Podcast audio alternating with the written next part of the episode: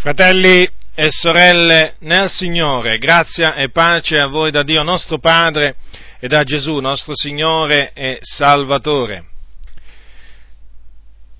Questa sera ho in cuore di confutare alcune false dottrine che concernono la creazione. Comincerò con questa dottrina che sostiene che Dio non creò le cose dal nulla. Questa dottrina è insegnata dai mormoni. Chi sono i mormoni?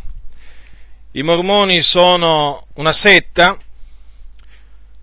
che ha avuto origine in, in America, negli Stati Uniti d'America, nel XIX secolo il fondatore di questa setta eh, fu un certo Joseph Smith, che nacque nel 1805 e morì nel 1844, per inciso morì linciato da una folla inferocita. E lo linciarono mentre si trovava rinchiuso in un carcere assieme ad altri mormoni dove era stato rinchiuso perché eh, era, era accusato, a giusta ragione, di avere mandato una spedizione punitiva, diciamo di essere il mandante di una spedizione punitiva contro un giornale locale che si era appunto permesso di eh, criticare i mormoni, cioè i suoi, i suoi, seguaci. Lui mandò a distruggere quel, quella tipografia e eh, fu messo in prigione mentre si trovava appunto rinchiuso in prigione una folla inferocita riuscì a penetrare nella prigione e lo, e lo, e lo ammazzò. Ora, i mormoni insegnano, beh, tenete presente che i mormoni in America sono alcuni milioni, in tutto il mondo sono alcuni milioni, la, la, la, stragrande maggioranza si trova in America, però ci sono mormoni un po' per tutto il mondo, ci sono anche in Italia, in, in un, un, piccolo numero di mormoni, certo confronto ai milioni che ci sono in America, però ci sono anche, ci sono anche in Italia, ogni tanto si, si possono vedere per strada i cosiddetti missionari mormoni che arrivano dall'America, sono dei ragazzi sui 25 anni, ben vestiti, incravattati, con una, con una targhetta sul, sulla camicia in cui appunto c'è scritto il loro nome. Ebbene, i mormoni sostengono questa dottrina, che Dio non creò le cose da nulla. Eh, non, è, non, è sola, non, è, la sola, falsa dottrina che insegnano.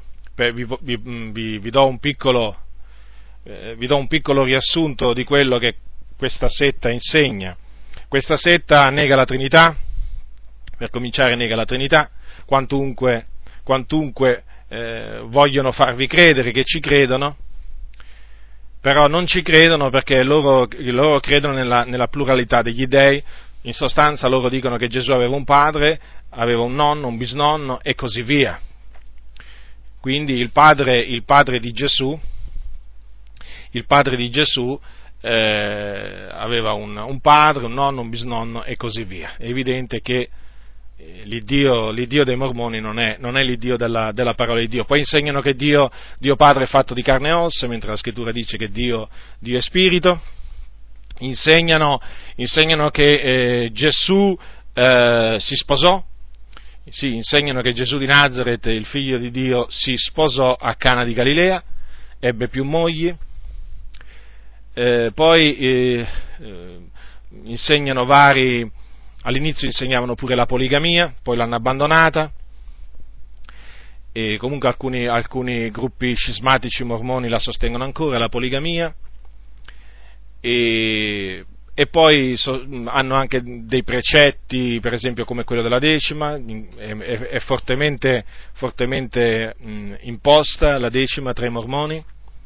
eh, divieto di bere determinate cose, e poi eh, insegnano tante altre di quelle diavolerie che eh, ho scritto un libro infatti per, per confutare tutte queste, tutte queste diavolerie, però già da quello che vi ho appena detto potete capire eh, che razza di gente eh, sia.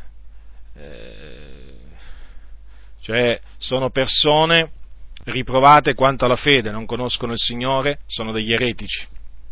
da cui eh, vi esorto a guardarvi perché, eh, perché costoro con le, loro, con le loro lusinghe, con le loro falsità, eh, si propongono di far apostatare i credenti dalla fede. Peraltro i mormoni credono che la Bibbia sia piena di errori, eh, non credono che la Bibbia sia, eh, sia, sufficiente, infatti hanno aggiunto alla Bibbia altri libri sacri, tra cui spicca il loro libro di Mormon, che ho letto in gran parte ed è un libro pieno di favole, di menzogne, facilmente confutabili con la, con la parola del Signore poi hanno altri libri come La perla di gran prezzo e così via, libri dove sono contenute eh, le cosiddette rivelazioni di Joseph Smith, perché il mormonismo eh, si fonda sulle, eh, sulle, sulle mm, cosiddette rivelazioni di Joseph Smith. Naturalmente queste rivelazioni venivano dal diavolo, non venivano da Dio. Tutto questo e tante altre cose le ho dimostrate lo dimostrate nel, nel, mio libro, appunto, I Mormoni, che è scaricabile da internet, dal nostro, dal nostro sito. Ora, quindi i Mormoni insegnano che Dio eh, non creò le cose da nulla. Ecco, eh, ecco, quello che affermano. Allora, è un certo Bruce McConkie, un, un, un esponente di spicco della Chiesa mormone, che ha scritto quanto segue.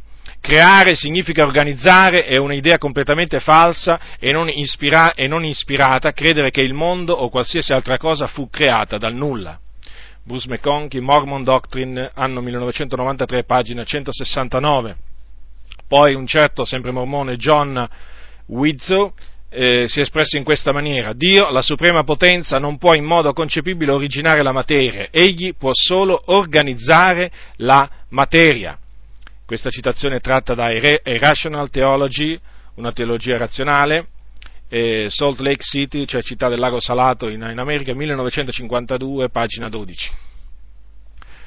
Quindi questa dottrina è falsa per quale ragione? Perché si eh, oppone nettamente a quello che dice la Sacra Scrittura. Appunto una dottrina è falsa perché va contro la Sacra Scrittura. Che cosa dice, che cosa dice la Sacra Scrittura? Lo vediamo subito. Prendete il, capi, il capitolo 11 degli Ebrei, Ebrei, epistola, degli, epistola agli Ebrei, capitolo 11, versetto 3. Dice lo scrittore, per fede intendiamo che i mondi sono stati formati dalla parola di Dio, così che le cose che si vedono non, le, le cose che si vedono non sono state tratte da cose apparenti. Alcune traduzioni eh, mettono da cose che si vedono o eh, non furono tratte eh, da, cose, da, cose, preesistenti. Quindi questa, questa, questo passaggio della Sacra Scrittura esclude che ciò che noi vediamo, cioè che la creazione, sia stata fatta, da, sia stata tratta da una materia preesistente o comunque visibile. Perché appunto, eh, dice lo scrittore, le cose che si vedono, cioè le cose visibili, non sono state tratte da cose apparenti. Quindi badate a voi stessi e nel momento in cui qualcuno, un mormone o comunque, comunque, sia anche qualcuno che non è mormone, perché io le false dottrine, le false dottrine che confuto, talvolta cito, eh, come voi sapete, cito magari una setta o cito una chiesa eh, che sostiene quella, quella, falsa dottrina, ma non è, che, non è, che, cito tutte le sette, tutte le chiese che sostengono quella, quella falsa dottrina. Quello che è importante che voi sappiate è che quella cioè che cosa sostiene quella falsa dottrina e la maniera naturalmente eh, per confutarla. Eh, per cui eh, se sei un mormone che vi, verrà, eh, che vi, verrà, a dire ma lo sai che Dio ha creato le cose da delle cose che già esistevano, o sarà un evangelico, o sarà, ehm, o sarà che ne so io, qualsiasi altra persona, voi sapete appunto che questa dottrina è falsa. È falsa. Ho dimenticato di dirvi che naturalmente i mormoni insegnano che la, la salvezza, eh, la salvezza non è per grazia ma è per opere eh, ci sarebbe un lungo discorso da fare sul, sulla loro dottrina sulla salvezza, comunque sappiate che la salvezza di cui parlano i mormoni non è la salvezza di cui parla la Bibbia e, e poi negano nella maniera più categorica che la salvezza sia eh, per grazia soltanto mediante la fede in Gesù Cristo e per opere, cioè si ottiene osservando tutti i loro, tutti i loro precetti. Ebbene, questa è, è, la, è, la, prima falsa dottrina. Considerate che, considerate che eh, noi crediamo che Dio ha creato tutte le cose dal nulla perché riteniamo che Lui sia onnipotente. E non mettiamo in dubbio che Lui abbia creato le cose dal nulla, perché sappiamo che Lui può fare ogni cosa. Gesù disse che le cose impossibili agli uomini sono possibili a Dio. A noi è impossibile eh, fare qualche cosa dal nulla, cioè trarre qualcosa dal nulla, perché noi tutto quello che facciamo abbiamo bisogno di una materia preesistente per fare quella determinata cosa, cioè non possiamo costruire una macchina se non abbiamo diciamo, il materiale con cui costruire la macchina, non si può fare un computer se non si ha il materiale con cui fare il computer, ma noi esseri umani certamente abbiamo questi limiti, ma questo limite non ce l'ha il Dio, perché il Dio è colui che crea le cose dal nulla, ha creato tutte le cose dal nulla. Questa è una, una, dottrina biblica, quella della creazione di tutte le cose dal nulla. C'è un salmo, c'è un salmo che è il Salmo 30, eh, 33 che dice eh, queste cose. Eh, 33 versetto 9, egli parlò e la cosa fu, egli comandò e la cosa sorse. Quindi così è avvenuto. Dio disse e la cosa sorse. Perché Egli è Dio, Egli è l'Onnipotente, colui che può fare ogni cosa. Non v'è niente di troppo difficile per il nostro Dio. Lo ripeto, non c'è niente di troppo difficile per il Signore. Quindi rigettate con forza questa diavoleria, questa menzogna insegnata dai, eh, insegnata dai mormoni. La seconda, eh, la seconda dottrina falsa che eh, voglio confutare sono eh, cinque le dottrine che confuterò, le dottrine false che confuterò. La seconda è quella che sostiene che Dio ha creato altri mondi abitati. Allora, questa dottrina viene insegnata sia dai mormoni che dagli avventisti. Ora, ecco quello che dicono i mormoni, ecco le loro dichiarazioni. Questa terra, dicono, non fu la prima delle creazioni del Signore. Un infinito numero di mondi sono venuti all'esistenza al suo comando. Ognuno è una terra, molti sono abitati dai suoi figli di spirito, in inglese spirit children. E ognuno avrà la sua parte nella redenzione, nella salvezza e nell'esaltazione di quell'infinito esercito dei figli di un, di un onnipotente Dio. Bruce McConkie, eh, Mormon Doctrine, anno 1993, pagina 169.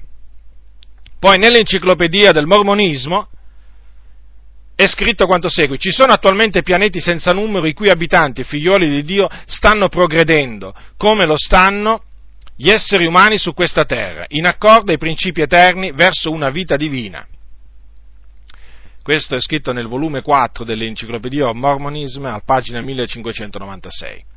Un'altra dichiarazione, gli abitanti di questi altri pianeti sono intesi essere dai santi degli ultimi giorni, eh, per, eh, per, inciso, questo lo, lo, aggiungo io, sì perché loro si definiscono i santi degli ultimi giorni, infatti la dicitura precisa della loro setta è Chiesa di Gesù Cristo dei santi degli ultimi giorni, un po' lunga, eh, quindi preferisco chiamarli mormoni, anche perché comunemente sono chiamati mormoni, e allora proseguo, la, la, anzi eh, ricomincio la, la, citazione. Gli abitanti di questi altri pianeti sono intesi essere, dai santi degli ultimi giorni, dei figli di Dio e creati alla sua immagine, quantunque essi possano differire dagli abitanti della terra in non specificati aspetti. Sempre Enciclopedia del Mormonismo, volume 4, pagina 1595.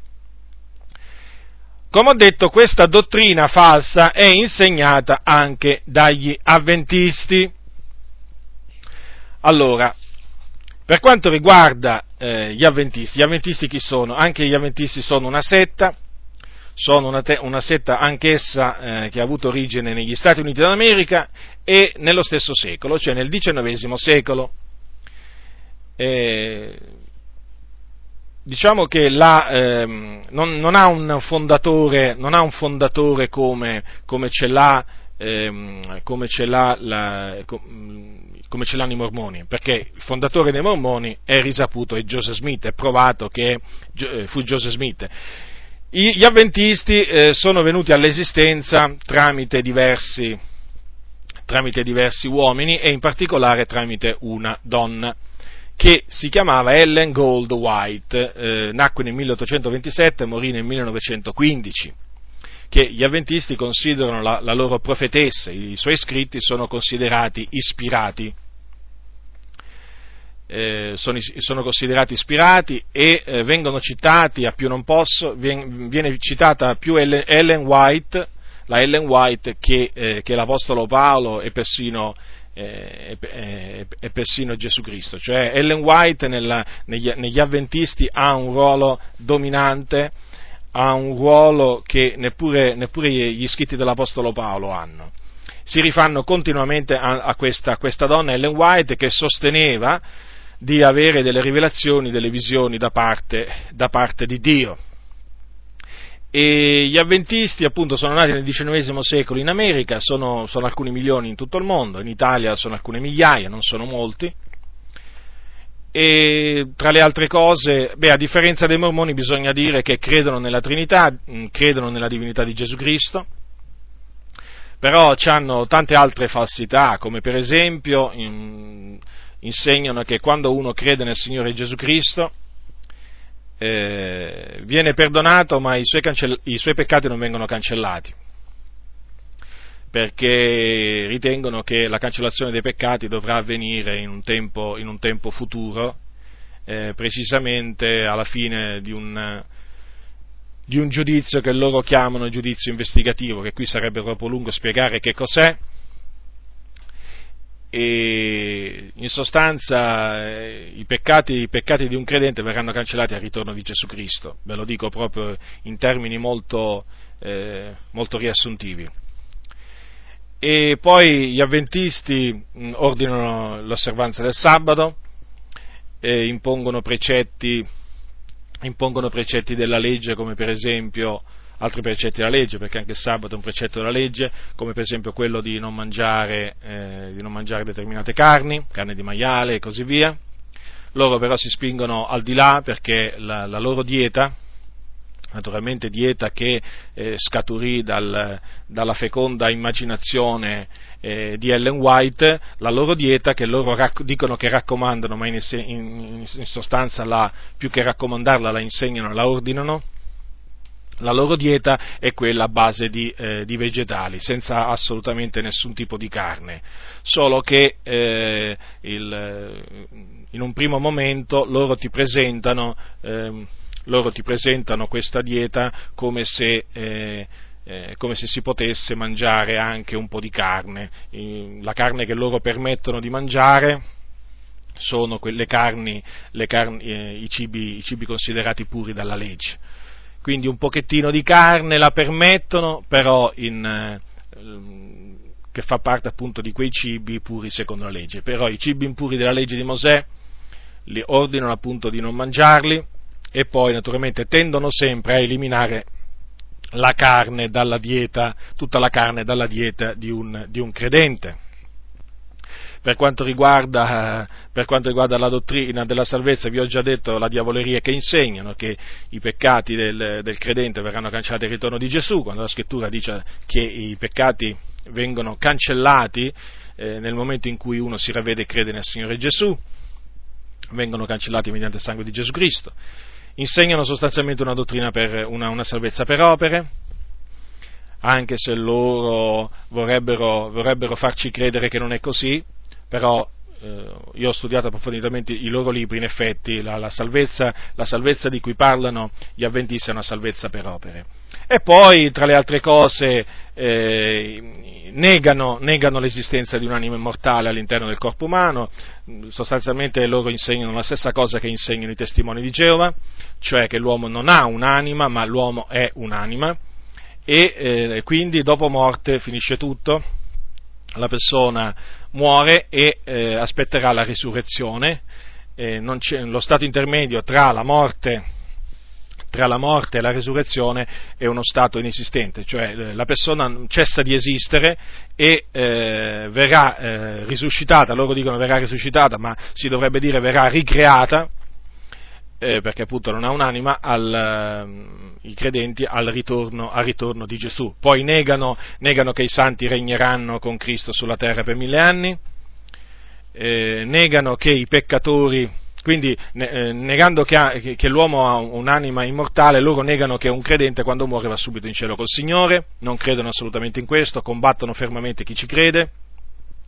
e per quanto riguarda il peccatore eh, rifiutano di credere che il, eh, appunto, il peccatore dopo morto va, va, in un luogo di tormento chiamato Hades. Assolutamente questo lo negano e poi non solo, ritengono che alla fine poi eh, i peccatori quando risusciteranno, ma è meglio dire quando saranno ricreati, saranno eh, sì giudicati ma eh, verranno annientati loro credono nell'annichilimento dei malvagi, non nel tormento eterno, per cui niente pene eterne per i peccatori, torneranno a non esistere. Ecco, per, vi ho riassunto brevemente eh, le cose false che insegnano gli avventisti, ma ce ne sono, eh, ce ne sono molte, eh, molte altre, considerate che loro affermano che il marchio della bestia verrà il tempo che eh, sarà l'osservanza della, della, domenica, cioè loro ritengono che c'è un tempo nella storia ancora a venire, che quando eh, che tutti coloro, in, durante questo tempo futuro,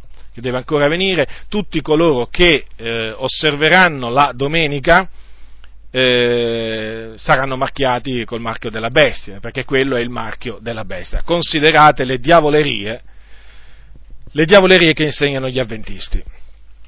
Allora, gli avventisti, ecco la loro dichiarazione sulla rivista, eh, questa, questa loro dichiarazione sulla rivista Scuola del Sabato.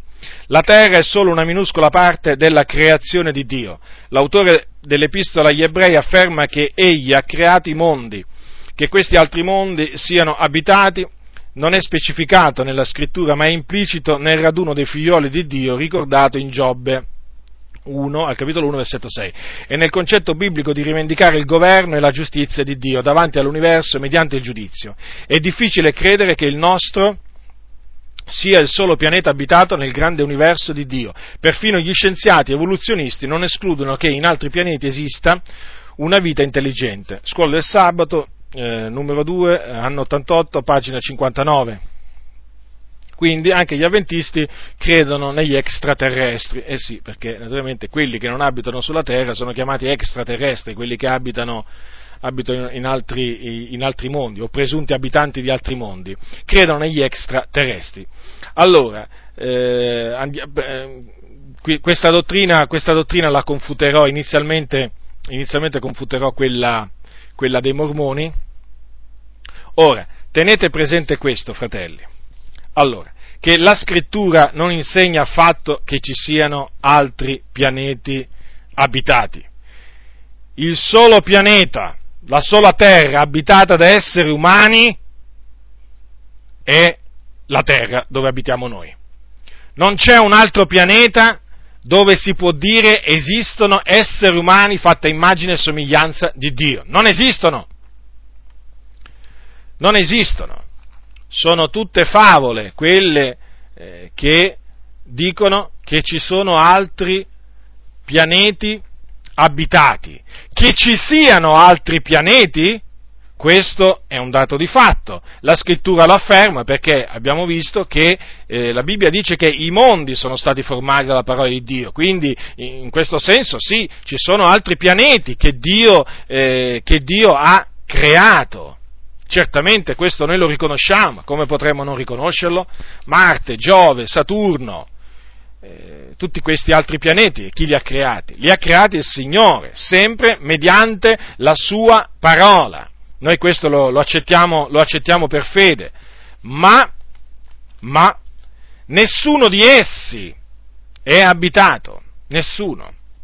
E di fatti, e di fatti a distanza, a distanza eh, di tanti, di migliaia di anni dalla creazione, l'uomo con tutte queste tecnologie che possiede, è arrivato persino sulla Luna, a camminare sulla Luna, ebbene ancora l'uomo non ha trovato nessuna forma di vita sugli altri pianeti. Cerca, cerca, ma non trova.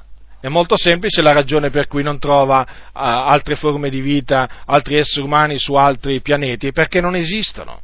Cercherà sempre in vano, le ricerche daranno sempre esito negativo. Ora, per quanto riguarda quello che dicono gli avventisti,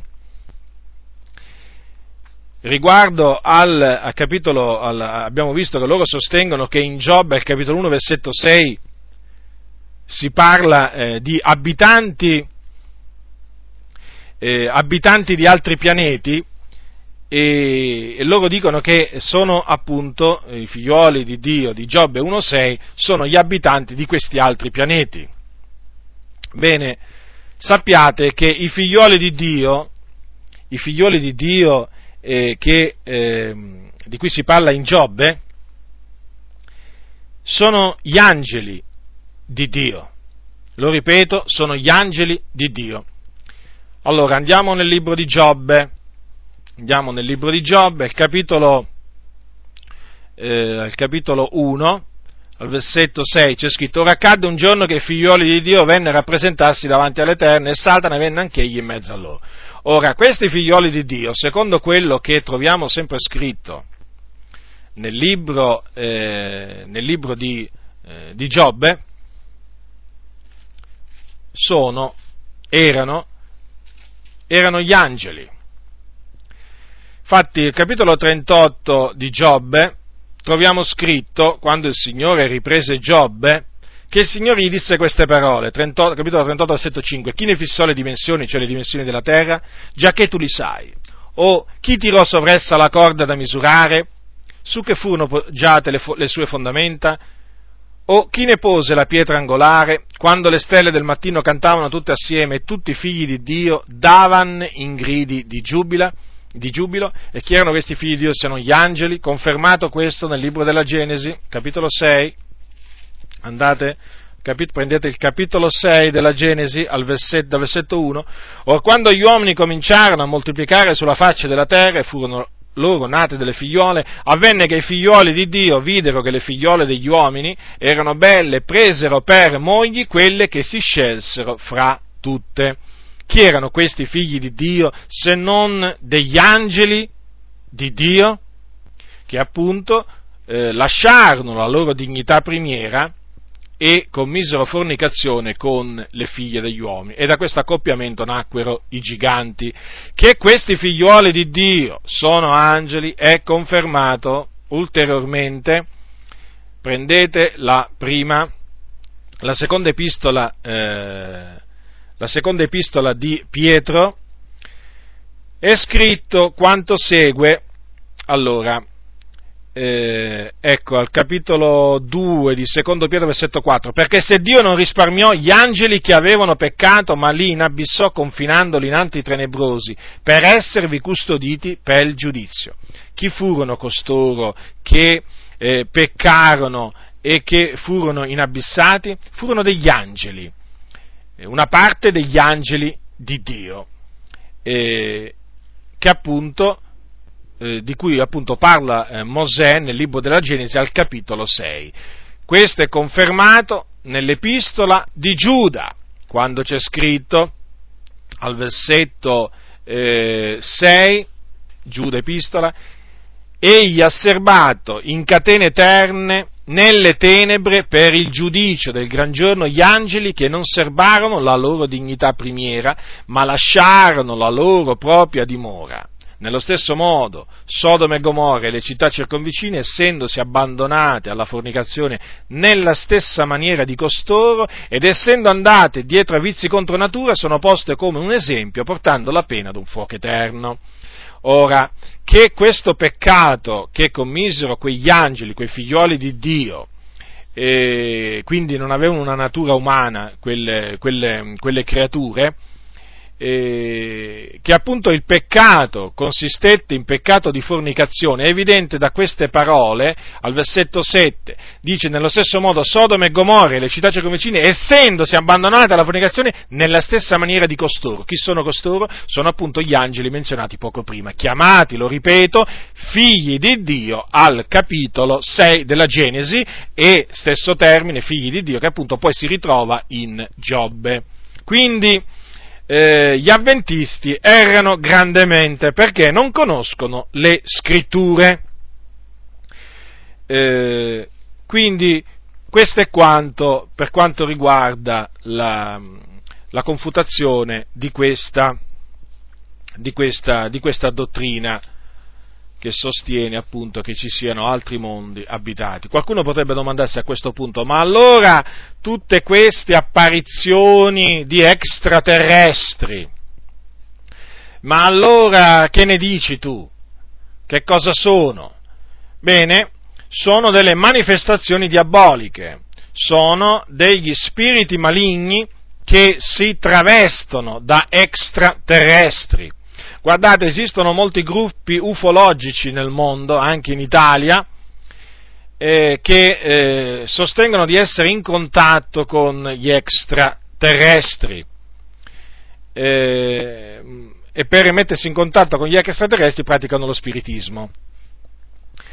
Allora, ci sono delle storie, ci sono delle storie appunto di, dei fondatori di queste, di questi gruppi ufologici, in cui si legge proprio che costoro hanno visto astronauti, hanno visto scendere dall'astronauta uomini vestiti in una certa maniera, di una certa altezza, che gli hanno parlato, e, e questi sostengono che appunto eh, questi qua venivano, gli hanno detto che venivano da altri pianeti abitati, e che questi fossero degli spiriti, degli spiriti maligni, eh, travestiti da extraterrestri, quindi con tanto di uniforme, di, di casacca, di, di, eh, di, elmo magari, eh, di astronave e così via, è confermato dal fatto che tutti questi cosiddetti extraterrestri eh, trasmettono degli insegnamenti eh, diabolici a coloro eh, a cui, a cui appaiono.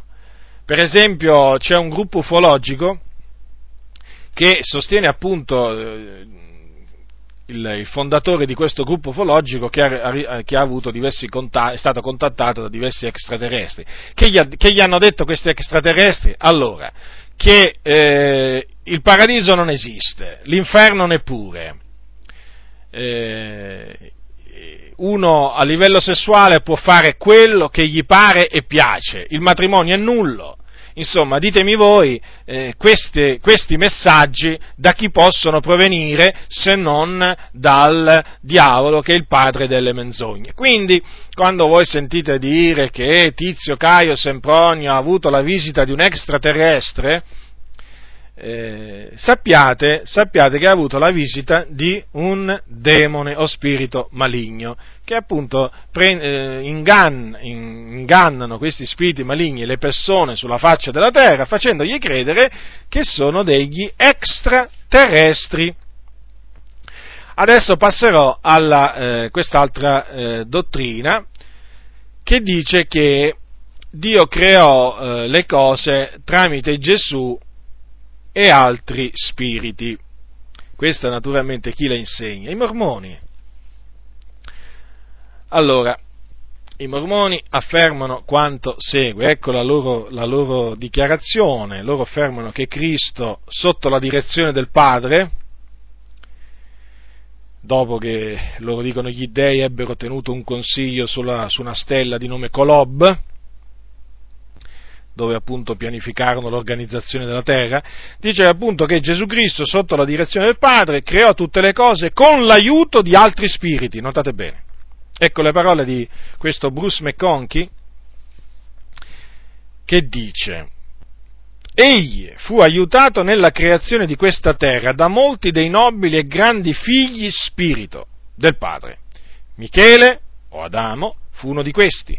Enoch, Noè, Abramo, Mosè, Pietro, Giacomo Giovanni, Joseph Smith e molti altri nobili e grandi ebbero una parte nella grande impresa creativa. Bruce McConkie, eh, Mormon Doctrine, pagina 169. Insomma, nella sostanza, prima si creò una compagnia, una compagnia, eh, un'associazione, e poi appunto sotto la direzione, sotto la direzione eh, del Padre, Cristo, aiutato appunto da Enoch, Noè, Abramo, Mosè, Pietro, Giacomo, Giovanni e, e molti altri, che fece e creò la terra. Ora, questa evidentemente voi direte, ma è possibile che esistono, esistono queste false dottrine? Esistono, esistono, vengono insegnate dai mormoni, questa viene insegnata dai mormoni. Allora, che questo sia falso è evidente da quello che dice la Sacra Scrittura, che dice, Colossesi 1,16, tutte le cose sono state create per mezzo di Lui. Lo ripeto, tutte le cose sono state create per mezzo di Lui, sia le visibili che le invisibili, sono state create per mezzo di Gesù Cristo. Dice l'Apostolo Giovanni nel Vangelo eh, che porta il suo nome, nel Vangelo secondo Giovanni, capitolo 1, nel principio era la parola, e la parola era con Dio, la parola era Dio. Essa era nel principio con Dio, ogni cosa è stata fatta per mezzo di lei, e senza di lei neppure una delle cose fatte è stata fatta. La parola appunto poi è stata fatta carne, e la parola è, noi sappiamo, è Cristo Gesù.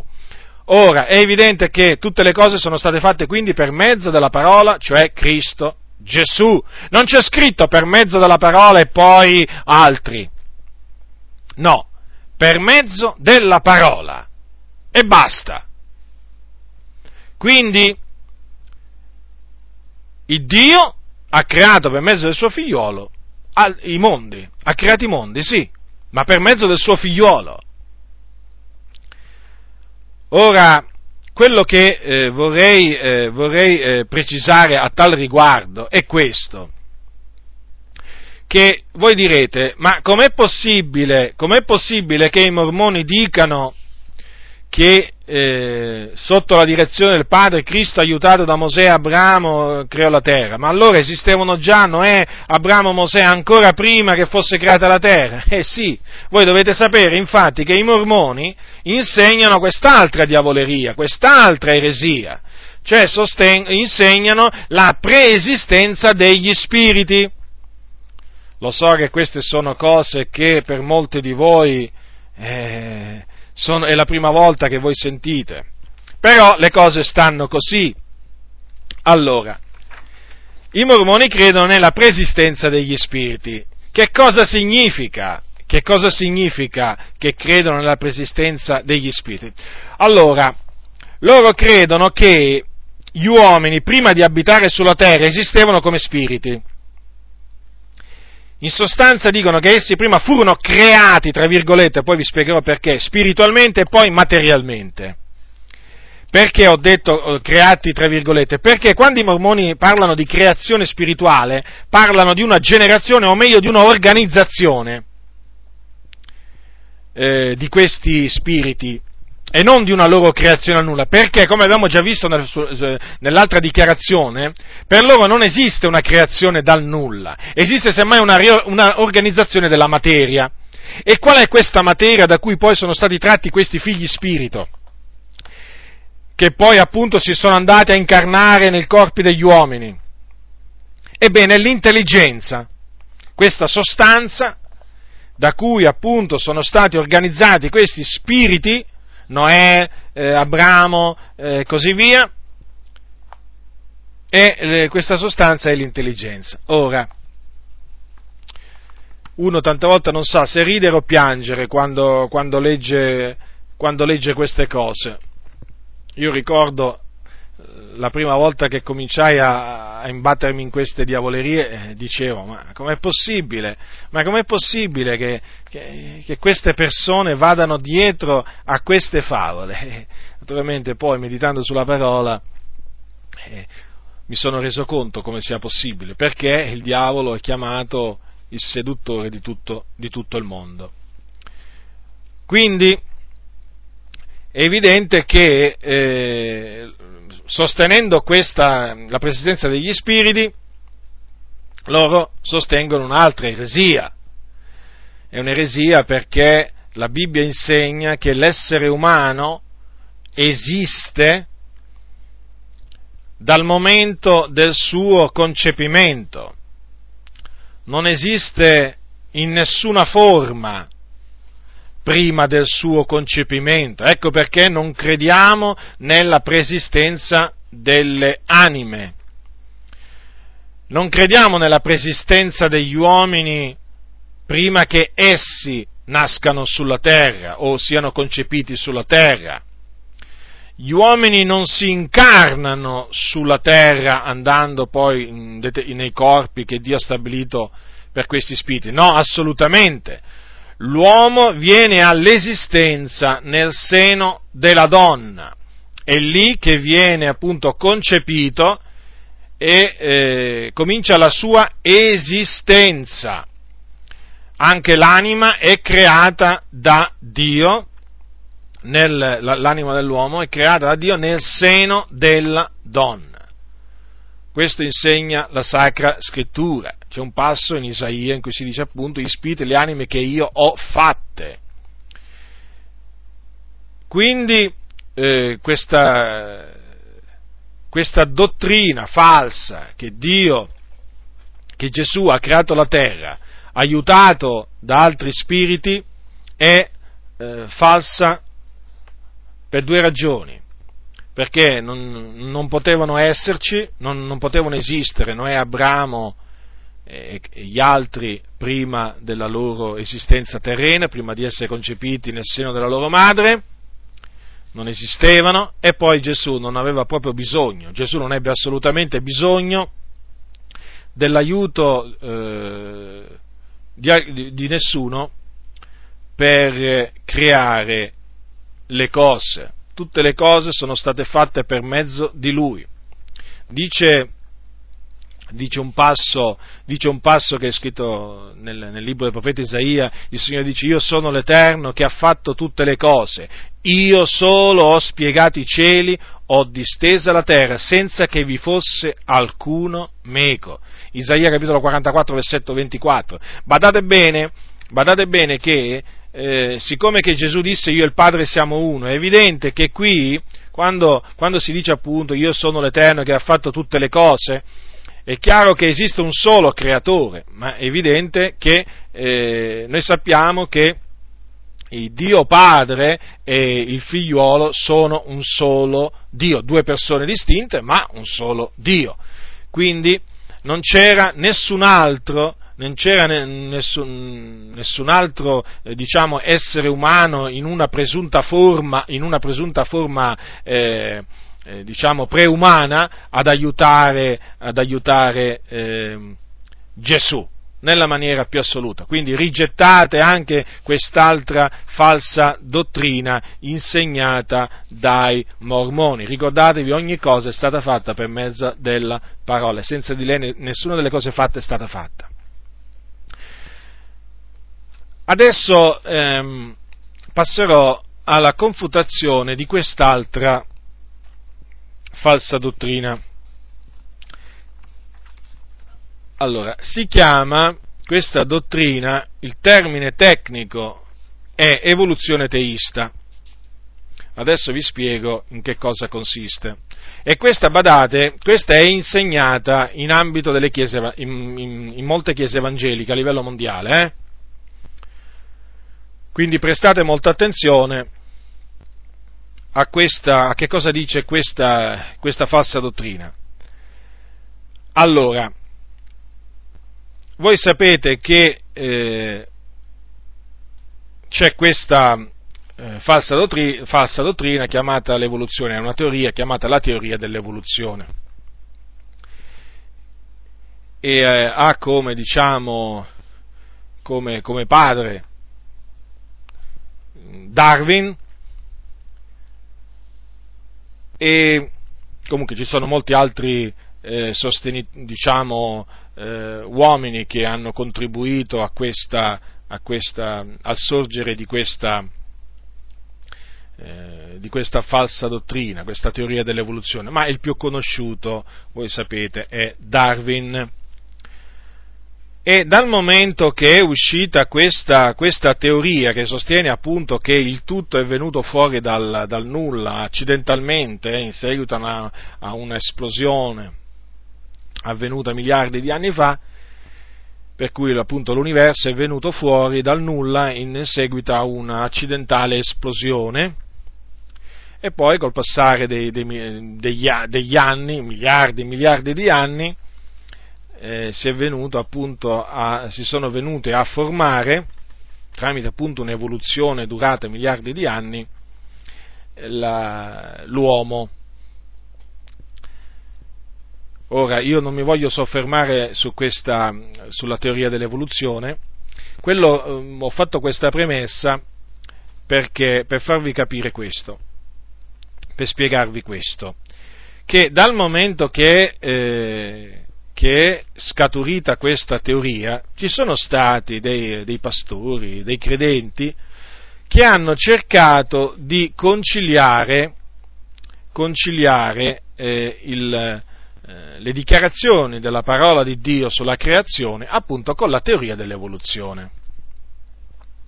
Perché poi tra le altre cose la teoria dell'evoluzione afferma, suddivide appunto il tutto in ere geologiche eh, di miliardi di anni l'una, insomma è molto complessa allora hanno cercato di conciliare quello che dice la Bibbia con quello che dicono appunto gli scienziati a tal riguardo, cioè a riguardo dell'origine dell'universo, all'origine del, al, eh, riguardo all'origine del, ehm, dell'essere umano e poi anche degli, degli animali sulla faccia, sulla faccia, della terra.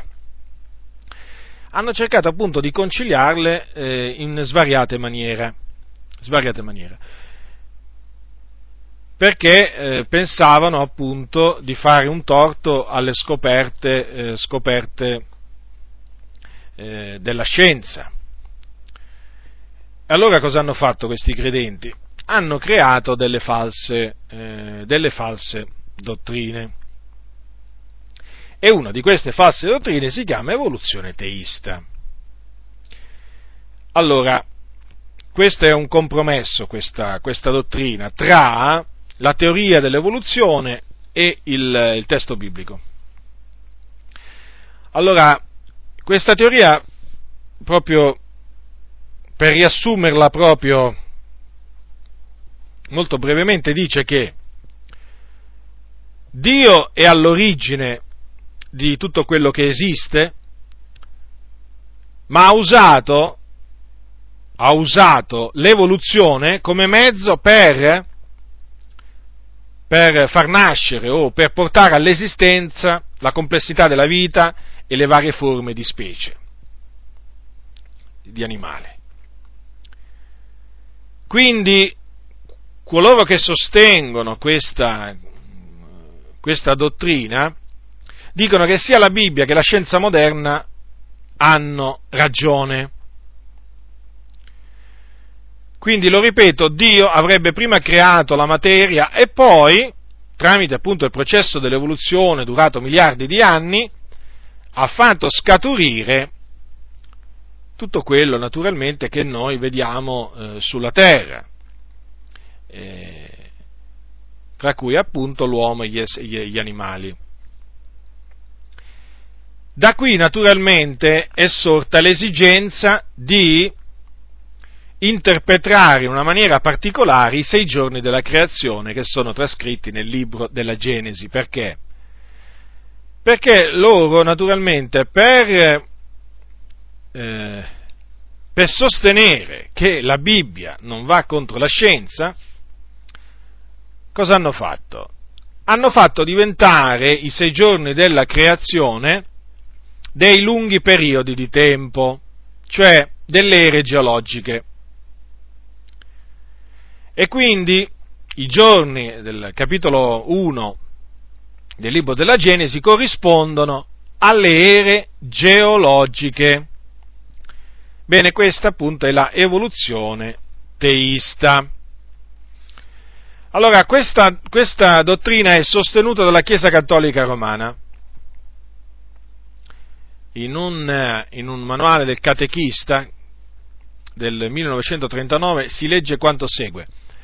Non dobbiamo già credere che Dio abbia creato il mondo in una settimana, che nel sesto giorno di questa settimana abbia creato l'uomo. Dio non creò il mondo in un attimo come ora lo vediamo, ma dopo, creata la materia, la fece ordinare e disporre nel corso di secoli innumerevoli, lunghi periodi geologici.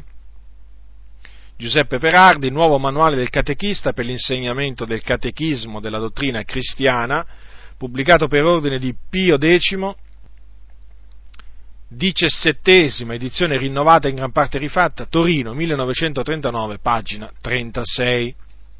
Quindi, secondo la dottrina della Chiesa Cattolica Romana, avete notato, i sei giorni sono appunto le ere geologiche, lunghi, peri- lunghi periodi geologici.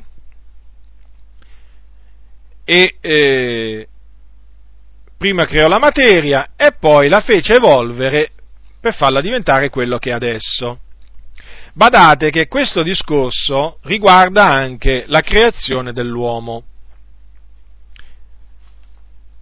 Perché la Chiesa Cattolica Romana crede, crede nell'evoluzione, nell'evoluzione eh, dell'uomo dalla scimmia. Uso uso questo termine per farmi capire meglio. Però è un'evoluzione che presuppone l'atto creativo di Dio.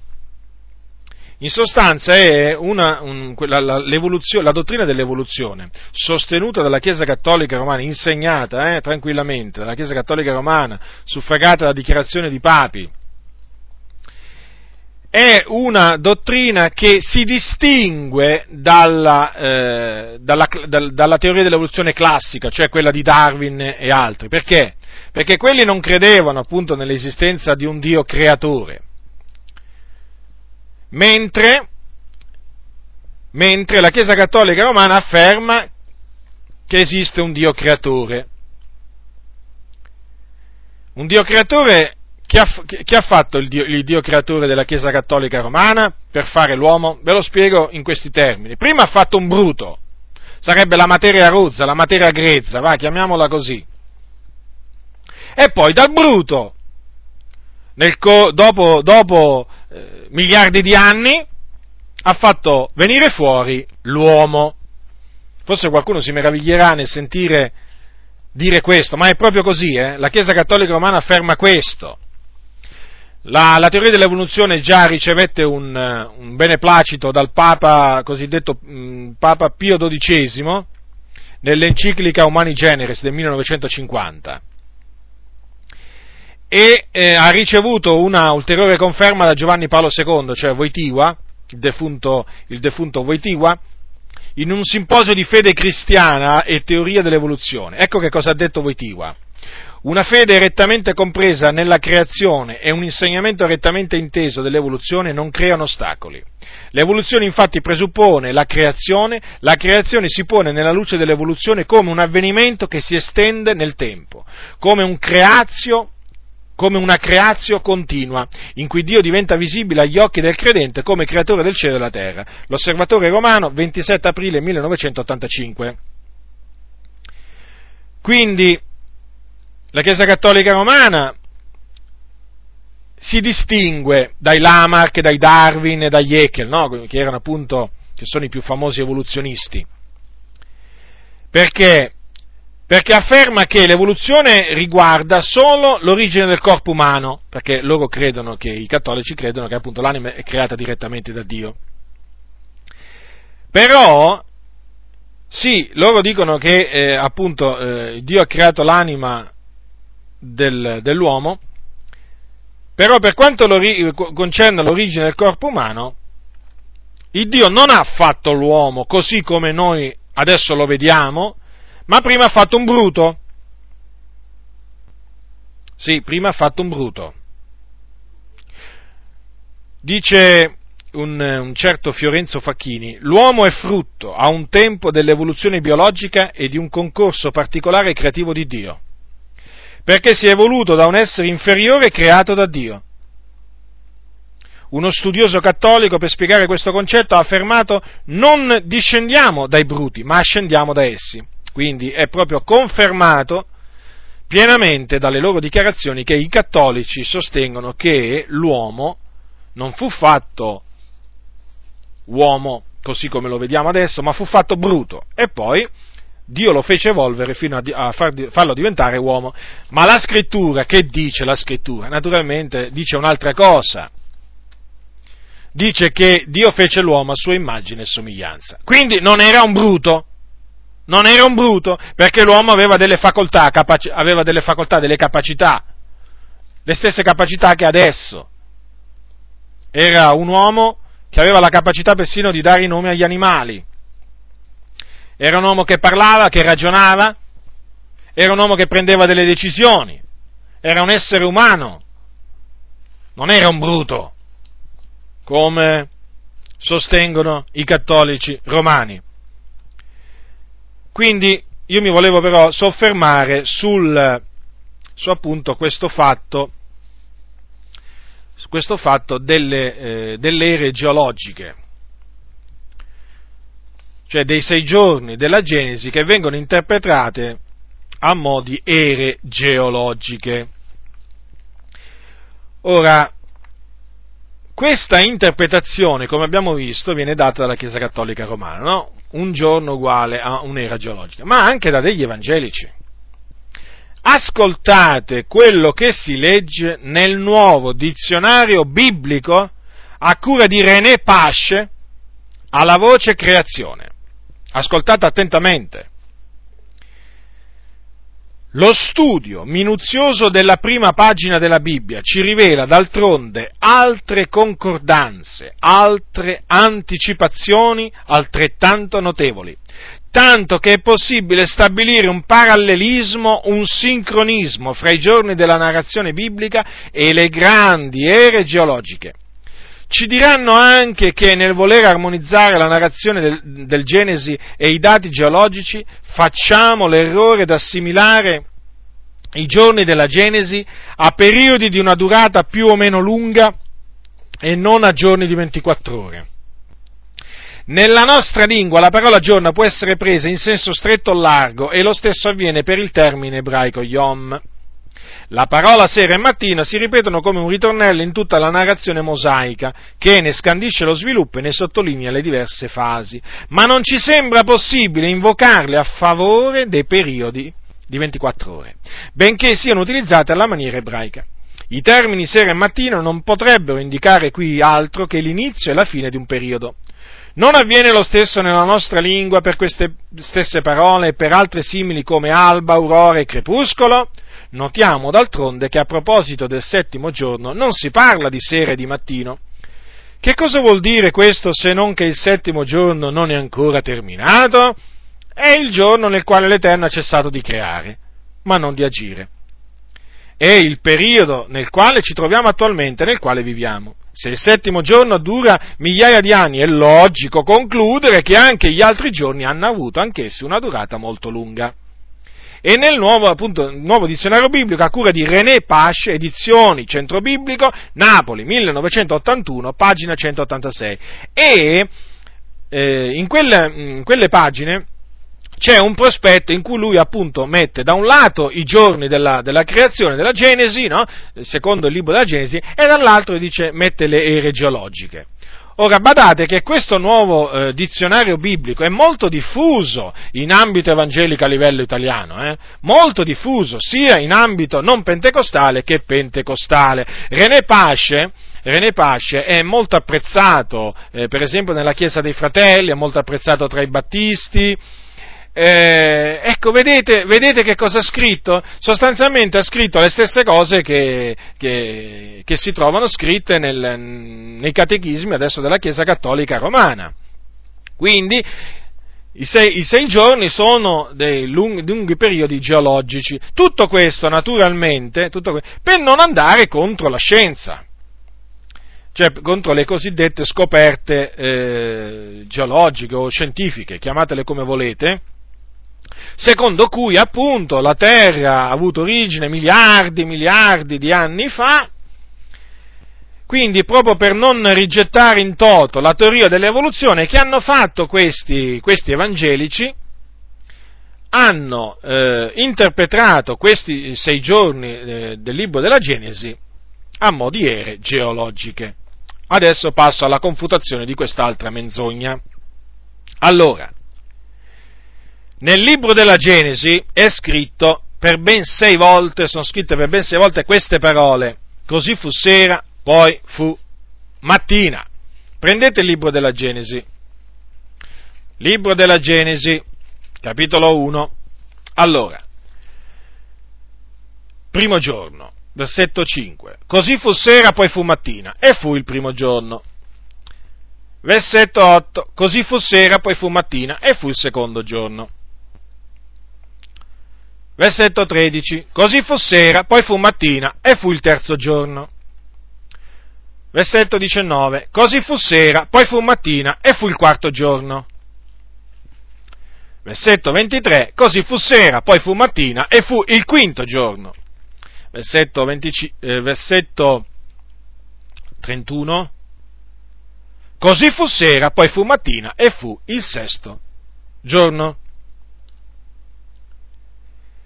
E dopo c'è scritto al capitolo 2, versetto 2 e 3, e il settimo giorno il Dio compì l'opera che aveva fatto e si riposò il settimo giorno da tutta l'opera che aveva fatto. E Dio benedisse il settimo giorno e lo santificò, perché in esso si riposò da tutta l'opera che aveva creata e fatta. Ora è evidente, ma è molto chiaro, e di una chiarezza sbalorditiva. La Sacra Scrittura fu sera, poi fu mattina e poi dice che giorno fu. Quindi è evidente che quei giorni furono giorni solari, giorni di 24 ore. Che siano stati giorni di 24 ore l'uno, sì perché qui bisogna specificare pure i giorni quanto durarono, perché qui adesso ci si trova evangelici di fronte a evangelici che dicono che questi giorni durarono miliardi di anni. Allora, che questi giorni fossero, siano stati giorni di 24 ore, lo si deduce ulteriormente da queste parole scritte nel libro dell'Esodo. Sono parole queste che fanno parte del Decalogo del Decalo, cioè delle dieci parole che Dio diede a Mosè sul monte Sinai e che scrisse col suo dito sulle tavole. Badate bene, eh? Allora, allora è scritto al capitolo 20, quando appunto il Signore diede il comandamento, eh, diciamo, del, del, sabato, del giorno del riposo, disse queste parole, capitolo 20, versetto 8 del libro dell'Esodo. Ricordati del giorno del riposo per santificarlo. Lavora sei giorni e fai in essi ogni opera tua, ma il settimo è giorno di riposo, sacro all'Eterno, che è l'Iddio tuo. Non fare in esso lavoro alcuno, né tu, né il tuo figliuolo, né la tua figliuola, né il tuo servo, né la tua serva, né il tuo bestiame, né il forestiero che è dentro le tue porte, poiché in sei giorni l'Eterno fece i cieli, la terra, il mare e tutto ciò che è in essi, e si riposò il settimo giorno. Perciò l'Eterno ha benedetto il giorno del riposo e l'ha santificato.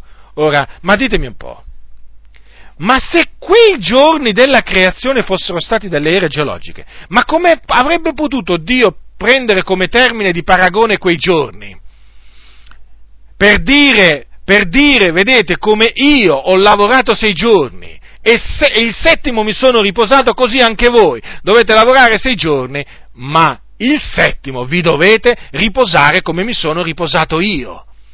Come avrebbe potuto il Signore dire una simile cosa agli israeliti? Se quei giorni della creazione, lo ripeto, non fossero stati dei giorni di 24 ore, non l'avrebbe potuto dire. Non l'avrebbe potuto dire. Quindi il fatto che abbia preso i, i sei giorni del, libro de, del primo capitolo della Genesi per, eh, per, dire, per dire appunto che in sei giorni l'Eterno fece i cieli, la terra, il mare e tutto ciò che è in essi, eh, e poi dire naturalmente eh, lavora sei giorni e fa in esse ogni opera tua, significa, significa che quei giorni, lo ribadisco con forza, erano giorni di 24 ore. Quelle di René Pace, quelle di tanti altri evangelici, eh, più o meno famosi, sono delle menzogne, delle menzogne. E poi io dico, eh, dico un'altra cosa. Loro dicono che riguardo al settimo giorno non c'è scritto fu, eh, fu sera e poi fu mattina. Per cui loro deducono da questa, diciamo, dal fatto che mancano queste parole, che il, il, il settimo giorno dura ancora. Ignoranti! Ignoranti proprio delle sacre scritture, ma non solo delle sacre scritture, ma persino della lingua italiana. Non sapete nemmeno, non conoscete nemmeno la lingua italiana. La lingua, la lingua con cui parlate. Ma voglio dire, ma, ma non avete letto che cosa c'è scritto? Forse, evidentemente, avete proprio gli occhi proprio accecati. Qui c'è scritto nella Bibbia, non solo nella mia ma anche nella vostra, eh, a voi, a voi sostenitori della, della, eh, di questa teoria, evolu- ev- evoluzione, teo- te- eh, questa, questa, dottrina sul, sull'evoluzione, evoluzione teista. Ma ascoltate che cosa dice la Bibbia. Dice così, il settimo giorno, dice, il Dio compì l'opera che aveva fatta e si riposò. Qui il verbo, eh, da quello che ho imparato a scuola, eh, il verbo qui è passato remoto. E il passato remoto indica, il verbo al passato remoto indica che quel fatto è avvenuto, non che sta continuando ad avvenire, altrimenti ci dovrebbe essere scritto Dio si continua a riposarsi il settimo giorno. Eh? Se il settimo giorno è iniziato tanto e tanto tempo fa e ancora non è terminato, non ci dovrebbe essere scritto e Dio continua a riposarsi? No, invece scritto si riposò il settimo giorno, evidentemente, perché anche quel giorno era un giorno di 24 ore. Ma che ci vuole a capire? Persino un bambino lo capisce. Persino un bambino. Un bambino che dico con la prima, la seconda, la terza elementare. Ma veramente proprio, dicendosi savi, sono diventati stolti costoro. Sono diventati stolti. Perché è così. Vedete, sapete, c'è, c'è, una setta che dice che appunto il, siamo ancora, eh, c'è una setta che dice che Dio ancora si sta riposando. E sapete chi sono? Sono i testimoni di Geova, i cosiddetti testimoni di Geova. E eh, sapete, sapete che hanno fatto i testimoni di Geova? Questi proprio testimoni di Geova hanno proprio modificato la Bibbia, l'hanno contorta, anche a tal riguardo. Ascoltate che cosa, cosa troviamo scritto nella Bibbia dei cosiddetti testimoni di Geova nell'edizione del 1967 però, eh? Ascoltate come hanno manomesso queste parole, queste parole del capitolo 2 della, della, Genesi riguardo il settimo giorno. Ascoltate. E Dio benediceva il settimo giorno e lo rendeva sacro perché in esso effettivamente egli si riposa da tutta la sua opera che Dio ha creata allo scopo di farla. Avete capito bene? Hanno messo egli si riposa. Hanno messo egli si riposa. Questi veramente proprio sono tra quelli che contor- hanno contorto le scritture a loro, a loro perdizione. Allora perché non facciamo come i testimoni di Geova? Modifichiamo questo versetto eh, come più ci aggrada, eh? appunto per, per, far piacere, per far piacere agli scienziati, no? E ci mettiamo, essi riposa come, fanno, come hanno fatto i testimoni di Geova effettivamente egli si riposa eh, in esso nel settimo giorno. Eh sì, perché anche loro dicono che siamo nel settimo giorno. Così non sia, eh, fratelli. Così non sia. Lungi da noi, lungi da noi dal metterci a modificare la Sacra Scrittura e lungi da noi anche a interpretarla in questa maniera come fanno questi, questi evoluzionisti teisti. Li dobbiamo, chiamare, li dobbiamo chiamare così, perché adesso ci sono pure gli evangelici evoluzionisti quindi, fratelli nel Signore, eh, questo ragionamento che vi fanno costoro per farvi credere che quei giorni erano lunghe ere geologiche è un ragionamento fasullo, falso, vano. Nessuno di costoro vi seduca con questi vani ragionamenti, perché non solo il settimo giorno fu un giorno di 24 ore, ma anche gli altri. E riguardo al settimo giorno, c'è scritto Dio si riposò, il settimo giorno si riposò. Quindi, dato che c'è scritto che si riposò, il settimo giorno ebbe un inizio e ebbe una fine, come naturalmente lo ebbero gli altri. Un inizio e una fine. Quelli che sostengono appunto che i giorni del, del primo capitolo della Genesi sono delle lunghe ere geologiche, prendono, passi, prendono un particolare un passo, che è quello di secondo Pietro capitolo 3 versetto 8. Prendete secondo Pietro capitolo 3 versetto 8, sì perché è chiaro, qualcosa si devono, si devono appigliare, è naturale, per sostenere le diavolerie costoro devono appigliarsi in qualche modo a qualche passo della scrittura che magari, magari lascia intravedere una roba del genere, una cosa del genere. Ma il fatto che la, questo passo che loro, loro, prendono non lascia proprio intravedere quello che loro sostengono. Allora, capitolo 3, versetto 8, ma voi diletti non dimenticate quest'unica, quest'unica cosa, che per il Signore un giorno è come mille anni e mille anni sono come un giorno. Ora, io dico questo, ma qui non mi risulta che c'è scritto che un giorno è mille anni. Eh, non c'è scritto così. Dice che per il Signore un giorno è come mille anni.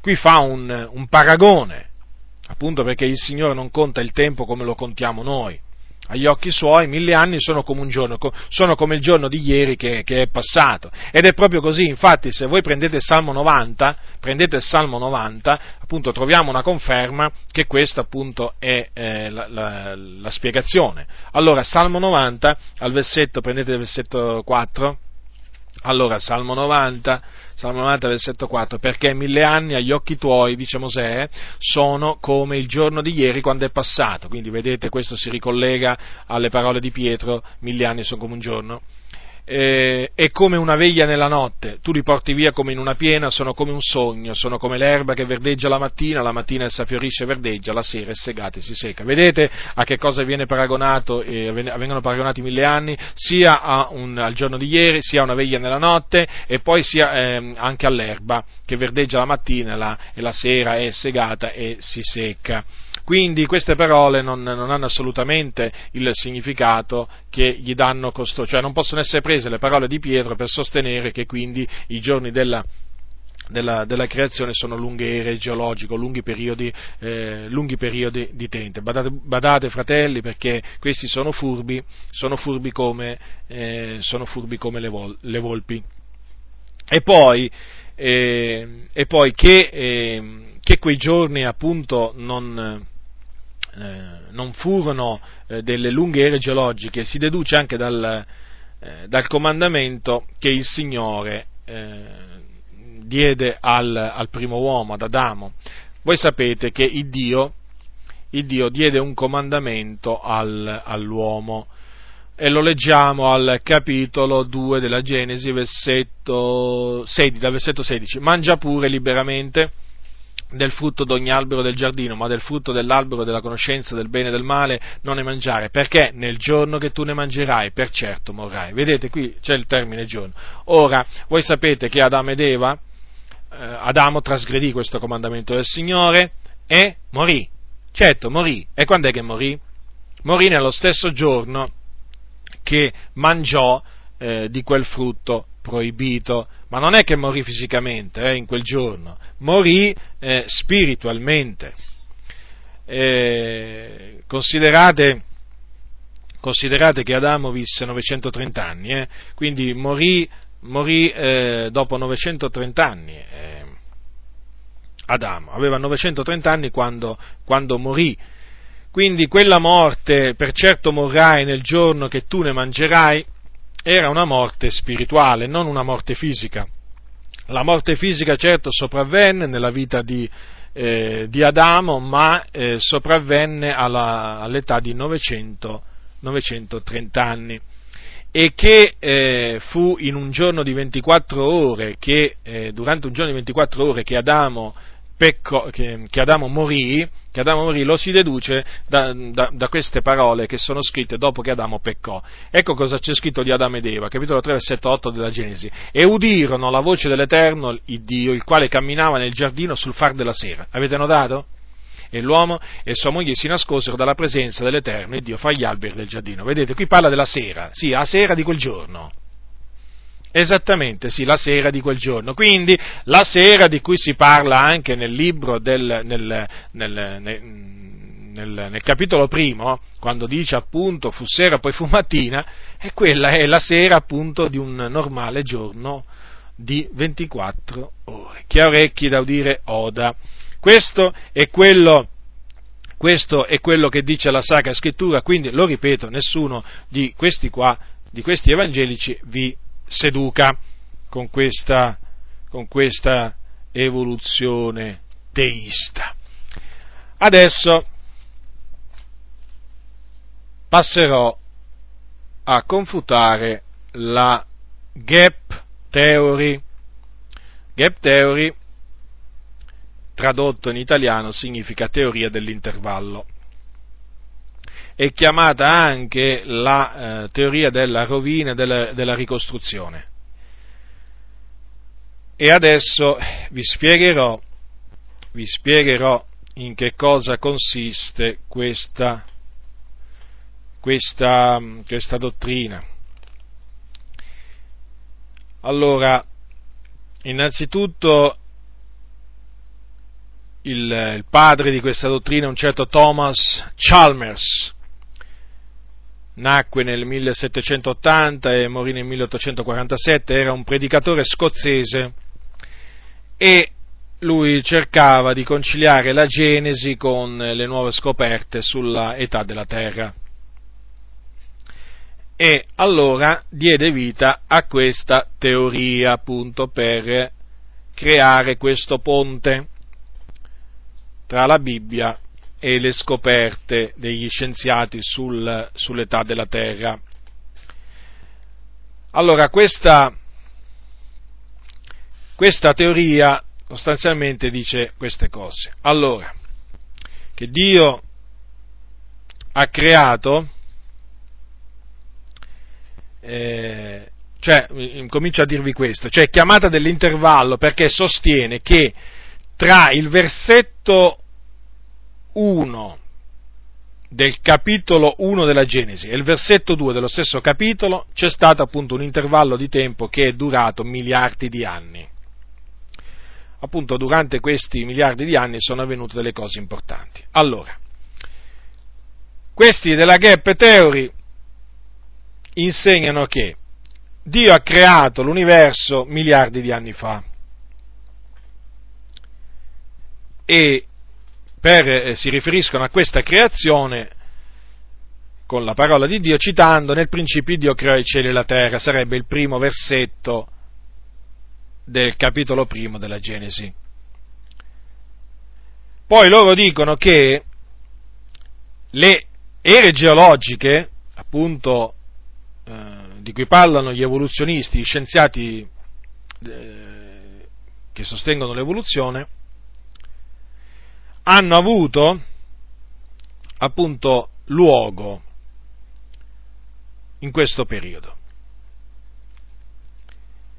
Alla fine, alla fine di, questo, di queste ere geologiche, Satana si è ribellato in cielo, molti angeli l'hanno seguito, Dio ha gettato Satana sulla terra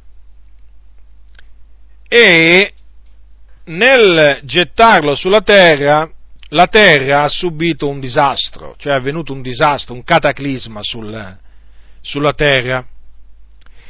E questo cataclisma ha lasciato la terra informe e vuota, con le tenebre che coprivano la faccia dell'abisso. E a sostegno di questo fatto, cioè che la terra era, o come dicono loro, divenne informe e vuota a motivo della ribellione di Satana, a motivo di questo grande cataclisma che avvenne come eh, in seguito appunto alla ribellione di Satana, loro prendono le parole, secondo appunto eh, del capitolo 1, Genesi, versetto 2, la terra era senza forme, allora citato letteralmente, la terra era informe e vuota. Quindi era informe e vuota in seguito o dicono, loro dicono in effetti diventò in forma vuota in seguito a quel grande cataclisma che ci fu. Quindi, la prima creazione fu distrutta, la prima creazione perfetta di Dio fu distrutta in seguito a questo grande cataclisma e Dio ha dovuto ricostruire, o meglio, ricreare quello che era stato rovinato. Avete compreso? E è bene anche precisare che loro sostengono che tutti i fossili, tutti i fossili che esistono eh, sul, sulla faccia della Terra, risalgono appunto a quel cataclisma che ci fu in, eh, in seguito alla ribellione di Satana o in seguito alla sua cacciata dal cielo sulla terra. Questo è importante questo è importante. Questo cataclisma viene chiamato anche il diluvio di Lucifero. Quindi i sei giorni letterali della creazione, descritti nel primo capitolo della Genesi, non sono altro che giorni di ricreazione, cioè giorni in cui Dio ha ricreato la terra. Per cui ci furono due creazioni. La prima che avvenne miliardi di anni fa. La seconda, la seconda avvenne dopo che la terra fu distrutta appunto da questo cataclismo universale, che appunto, vi ripeto, avvenne in seguito alla ribellione di Satana, di Satana e dei suoi, dei suoi de, de, di, alcuni, di, una, di un gruppo di angeli di questa ribellione appunto contro Dio.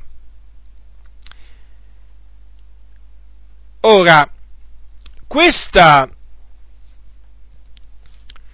questa teoria, questa gap theory, è sostenuta da molte chiese evangeliche, badate veramente molte, eh?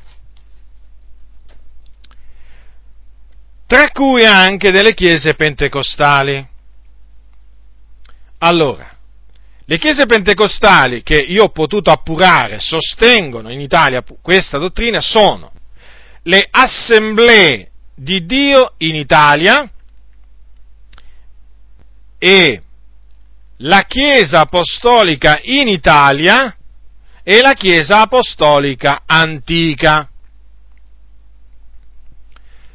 Allora, le prove scritte che queste chiese o denominazioni insegnano questa gap theory sono le seguenti. Allora, per quanto riguarda le assemblee di Dio in Italia, ecco quanto ha detto Francesco Toppi, ex presidente delle Adi, è stato presidente delle Adi per molti anni, e queste parole le ha scritte nel 1988, quindi era a quel tempo presidente delle Adi.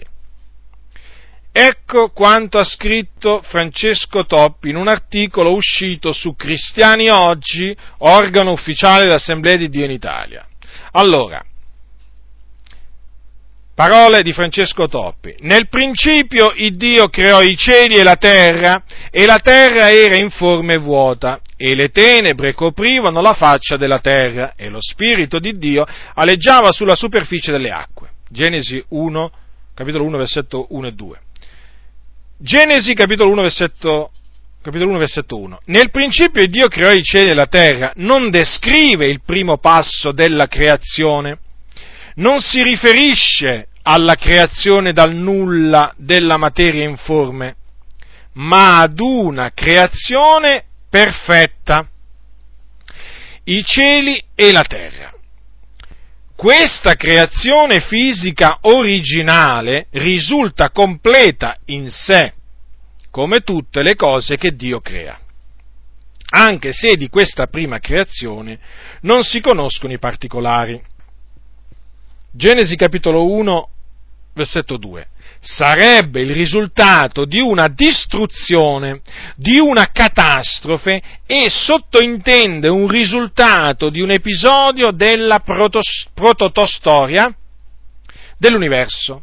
A questa iniziale creazione originale di Genesi 1.1 sarebbe seguita da un periodo indeterminato di tempo al quale possono corrispondere tutte le ere geologiche di miliardi di anni attualmente rilevati con mezzi radiometrici il grande cataclisma che ridusse la terra informe e vuota e le tenebre coprivano l'abisso, deve essere stato un evento di portata cosmica e quindi può riferirsi soltanto alla ribellione di Satana, alla sua espulsione dal cielo e alla sua caduta sulla terra. Di conseguenza Genesi 1, dal versetto 3 al versetto 31, descrive la ricreazione durante la quale il creatore ricostruì dalla materia informe della creazione originale preesistente la creazione adamica. Fine della citazione. Cristiani oggi, anno 1988, numero 4, pagina 2. Poi prosegue vi cito anche quest'altra breve citazione. Questa interpretazione, questo naturalmente eh, lo, lo, dico io, poi comincia citaz- citazione, permette di affermare che la Bibbia non contrasta con la scienza. Sempre appunto lo stesso articolo a pagina 2. Eh, lo so che eh, tu fratello delle Adi, tu sorella delle Adi, nel sentire queste cose dirai, ah ecco, ecco, ancora una volta ce l'hai con le Adi. Eh sì, lo so, oramai molti si sono fatti l'idea che io ce l'abbia con le Adi. Ancora non hanno capito che se c'è qualcuno, questi fratelli, fratelli, ancora non avete capito che se c'è qualcuno che vi vuole bene è il sottoscritto. Eh? Perché vi sto mettendo, eh, diciamo, vi sto portando alla conoscenza di cose che voi non sapete o perché non leggete cristiani oggi, o perché non siete stati alla scuola biblica, o perché ve le hanno tenute nascoste, insomma, per una di queste ragioni voi queste cose non le conoscete, allora io ve le faccio conoscere e vi metto in guardia, perché sono delle menzogne. Poi lo so, lo so, voi avete oramai gli occhi accecati dalle tenebre, no? E chiunque menziona le Adi, voi subito, ah ecco, questo qui ce l'ha con le Adi, poi prende le parole di Toppi sempre fuori dal contesto. Ah sì, le ho prese fuori dal contesto, allora ti pregherei, ti esorto di andare a prenderti questo numero di cristiani oggi, di andartelo a leggere dall'inizio alla fine e se io attribuisco qualcosa a Francesco Toppio alle Adi, eh, che eh, diciamo non è vero, me lo vieni a dire, va bene? Mi fai una telefonata, mi scrivi, me lo fai sapere, mi riprendi e io accetterò la tua, ripre- la, la tua riprensione, va bene? Tu che dici che io cito, eh, cito, fuori dal loro contesto le parole di Toppi, se io le cito fuori dal, da, da, da, dal loro contesto, non lo so io, che cosa devo fare? Che cosa devo fare? Devo cambiare quello che ha detto Toppi? Eh. Cioè, vi, vi, dovrei dire, vi dovrei dire a voi eh, questo, ecco, che queste parole le ho scritte io. Non le ha scritte Toppi, le ho scritte io, le ho scritte io su Cristiani Oggi queste parole. Eh? Portano la firma di Francesco Toppi, vostro ex presidente. Ma che volete da me? Ma che volete da me? Ma perché non gli scrivete a lui? Ma perché non telefonate? Perché non telefonate a Toppi? Perché non telefonate al Consiglio Generale delle, de, delle di Dio in Italia? Ma perché non andate dal vostro pastore delle de, della vostra comunità? A chiedergli ragione! Di queste diavolerie che vengono insegnate alla scuola biblica delle Adi, che vengono pubblicate in maniera così, veramente così, tranquilla, su cristiani oggi. Perché? Perché non andate a chiedere ragione? Invece di dire Giacinto Butindaro eh, ce l'ha con le Adi, eh? perché non fate le vostre investigazioni? Siete così pigri, voi non solo leggete la Bibbia, siete ignoranti della Bibbia, siete persino ignoranti delle dottrine che insegnano le Adi. Sì, le Adi, siete ignoranti, siete doppiamente ignoranti. Va bene? Perché veramente a me quello che mi turba è quando qualcuno mi dice no, che io ce l'ho con una chiesa, con una denominazione, capisci? Semplicemente così, no, perché non c'ho niente da fare, prendo, pre, eh, stamattina ho deciso di prendere come bersaglio le assemblee di Dio e la Chiesa Apostolica in Italia, la Chiesa Apostolica Antica, e ecco comincio a lanciare i miei strali, così, no? Come se fossi un matto, un pazzo, ma volete andarvi ad accertare se le cose che io attribuisco alle Adi stanno veramente così? Eh? Ma poi, ma poi c'è anche qualcuno, c'è anche qualcuno, c'è, c'è stato qualcuno che ha, che ha fatto uh, notare a un, a un, fratello delle Adi eh, che Toppi dice che il fuoco dell'inferno è allegorico. Eh? Prima mi accusava, cioè, allora, questa persona mi accusava di prendere le parole fuori dal loro contesto.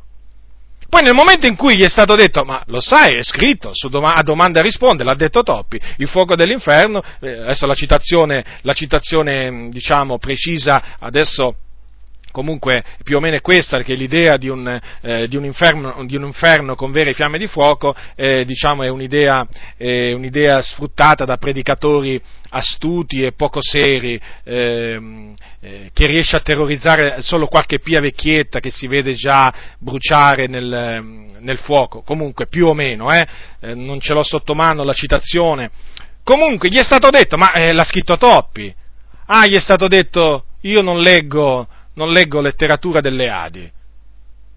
Non leggi letteratura delle Adi.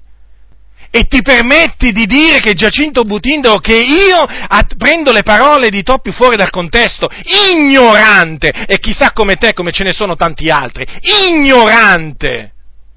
Ma ti devi ravvedere della tua ignoranza, della tua follia, della tua stoltezza, chiunque tu sia. Ma come fai a dire che io prendo fuori dal contesto le parole di Toppi e tu non sai e tu non leggi quello che Toppi dice? Ignorante! Non sai quello che scrive, non sai quello che ha scritto. Io te lo cito, tu mi accusi di citarlo fuori dal, dal, dal contesto e poi a qualcuno che ti dice ma guarda che è scritto là.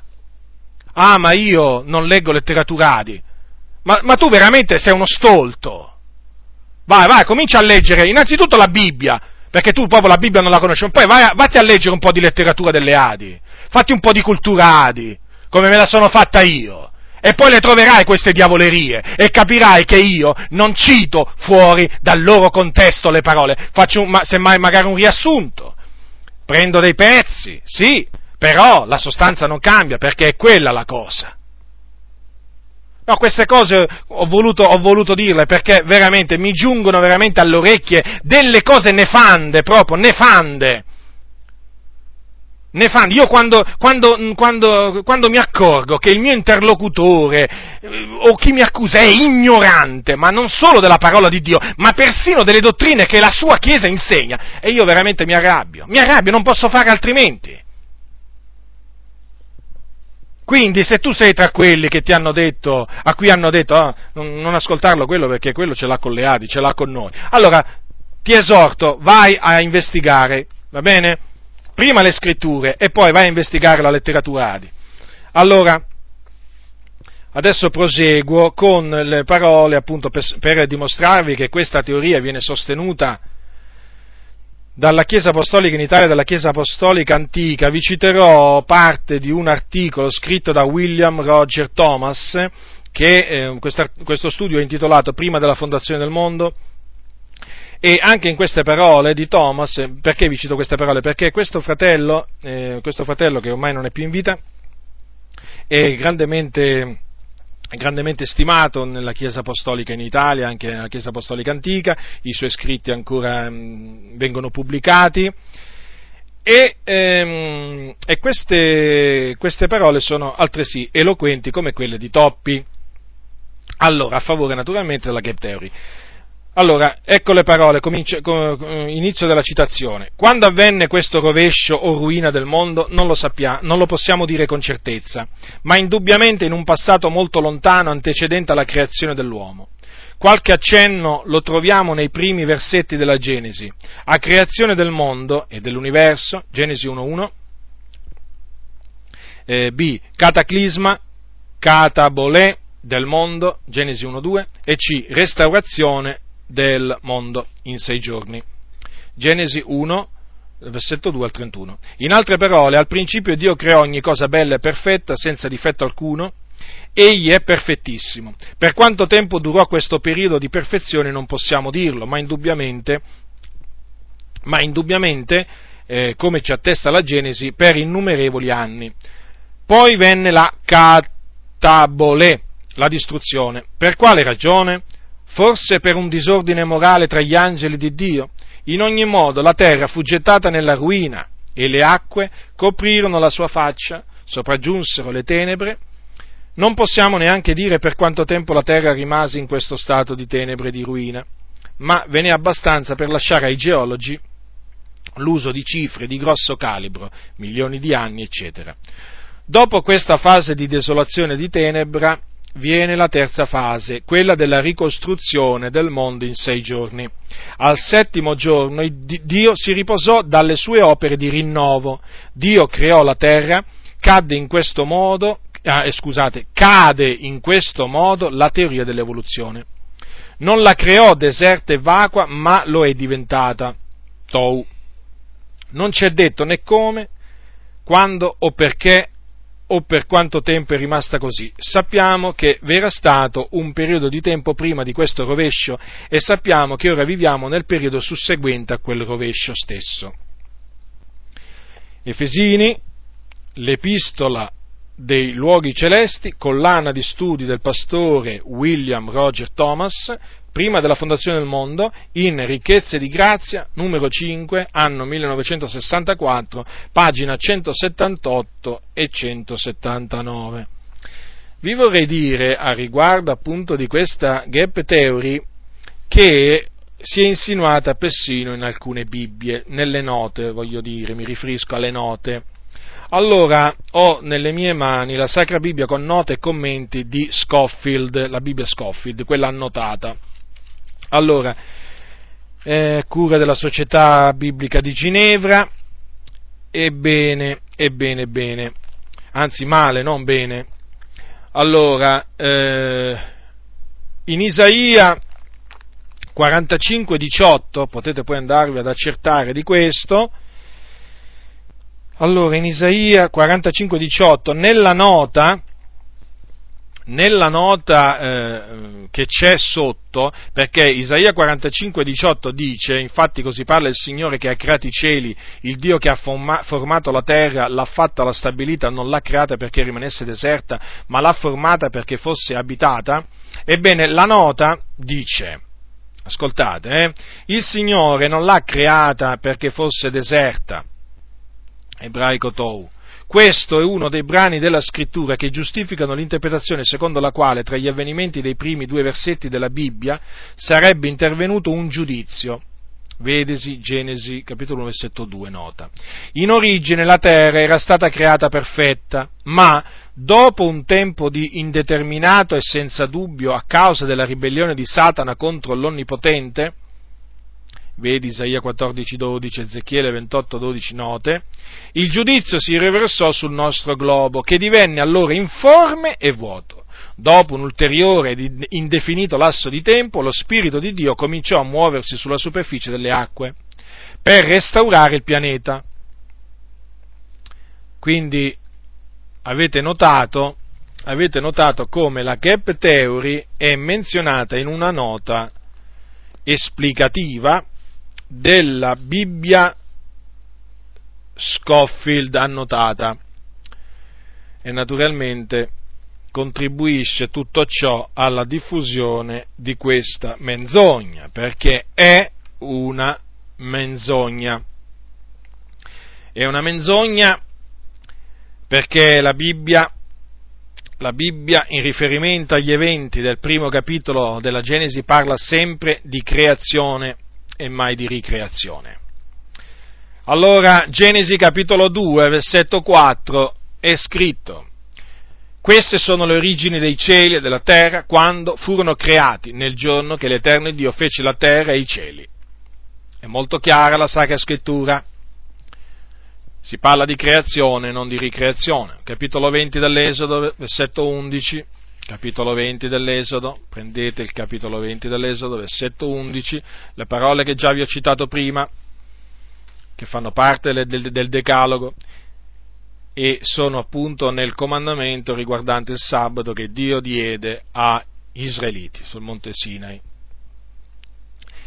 Poiché in sei giorni l'Eterno fece i cieli, la terra, il mare e tutto ciò che è in essi e si riposò il settimo giorno, perciò l'Eterno ha benedetto il giorno del riposo e l'ha santificato. Ora avete notato cosa dice il Signore? Avete notato cosa dice il Signore? Come leggete? Che sta scritto? In sei giorni l'Eterno fece i cieli, la terra, il mare e tutto ciò che in essi. Ma dove la vedete la Gheppe Teori? A voi sostenitori della Gheppe Teori che ascolterete questo mio messaggio o magari lo state ascoltando perché tra di voi c'è qualcuno che la sostiene, ma dove la vedete questa ricreazione? Ma dove la vedete questo intervallo di tempo? Eh? C'è questo intervallo di tempo in cui è avvenuto sto cataclisma, sta distruzione della prima creazione, ma dove lo vedete? Non esiste, non esiste, siete stati ingannati dal diavolo. Non esiste, non esiste questa distruzione non è mai avvenuta la distruzione della prima creazione e quindi non è mai avvenuta la, la, la restaurazione della prima, della prima creazione. Assolutamente. Vedete, questa, questa, dottrina non solo è confutabile con, pass, con questi passi che vi ho appena citato, ma in merito all'uomo vi vorrei fare notare, in merito alla creazione dell'uomo, questo. Ora, la creazione fu perfetta, dicono. E allora, se fu perfetta la prima creazione, quella naturalmente che loro poi dicono fu distrutta dal grande cataclisma, ebbene allora c'era anche l'uomo, Dio creò anche l'uomo, perché se era perfetta vuol dire che tra le cose che aveva creato eh, ci, eh, ci, fu, ci fu anche l'uomo perché la creazione non avrebbe potuto essere perfetta se tra le sue creazioni non avrebbe incluso il Signore l'uomo. Bene, allora, questo cosa significherebbe? Significherebbe che Adamo non fu il primo uomo. Eh sì, questo significherebbe. Sì, se si comincia a sostenere la gap theory, non si può più sostenere che Adamo fu il primo uomo. Che dice la Bibbia riguardo ad Adamo? Prendete 1 Corinzi capitolo 15. 1 Corinzi capitolo 15, versetto 45. Così anche sta scritto il primo uomo, Adamo, fu fatto anima vivente. Ora, io vi domando, ma se qui c'è scritto il primo uomo, si chiama Adamo il primo uomo, ma come si fa a dire, eh? Come si fa a dire che la creazione fu perfetta e naturalmente ci fu naturalmente anche in quella creazione l'uomo? Come si fa? È una follia. È una follia affermare una cosa, una cosa del genere. E poi, quando il Signore, eh, quando il Signore eh, Gesù rispose a quegli a quei farisei a riguardo, eh, a riguardo del, del, divorzio. Ascoltate quello che dice il Signore. Eh? Allora voi sapete che i farisei un giorno si accostarono a Gesù tentandolo, dicendogli, egli lecito di mandar via per qualunque ragione la propria moglie? E Gesù rispondendo disse loro, capitolo 19, versetto 4 di Matteo, non avete voi letto che il creatore da principio li creò maschi e, femmine, e femmina e disse perciò l'uomo lascerà il padre e la madre e si unirà con la sua moglie e i due saranno una sola carne? Ma a quale principio si riferiva il Signore? Signore. Ma a quale principio si riferiva?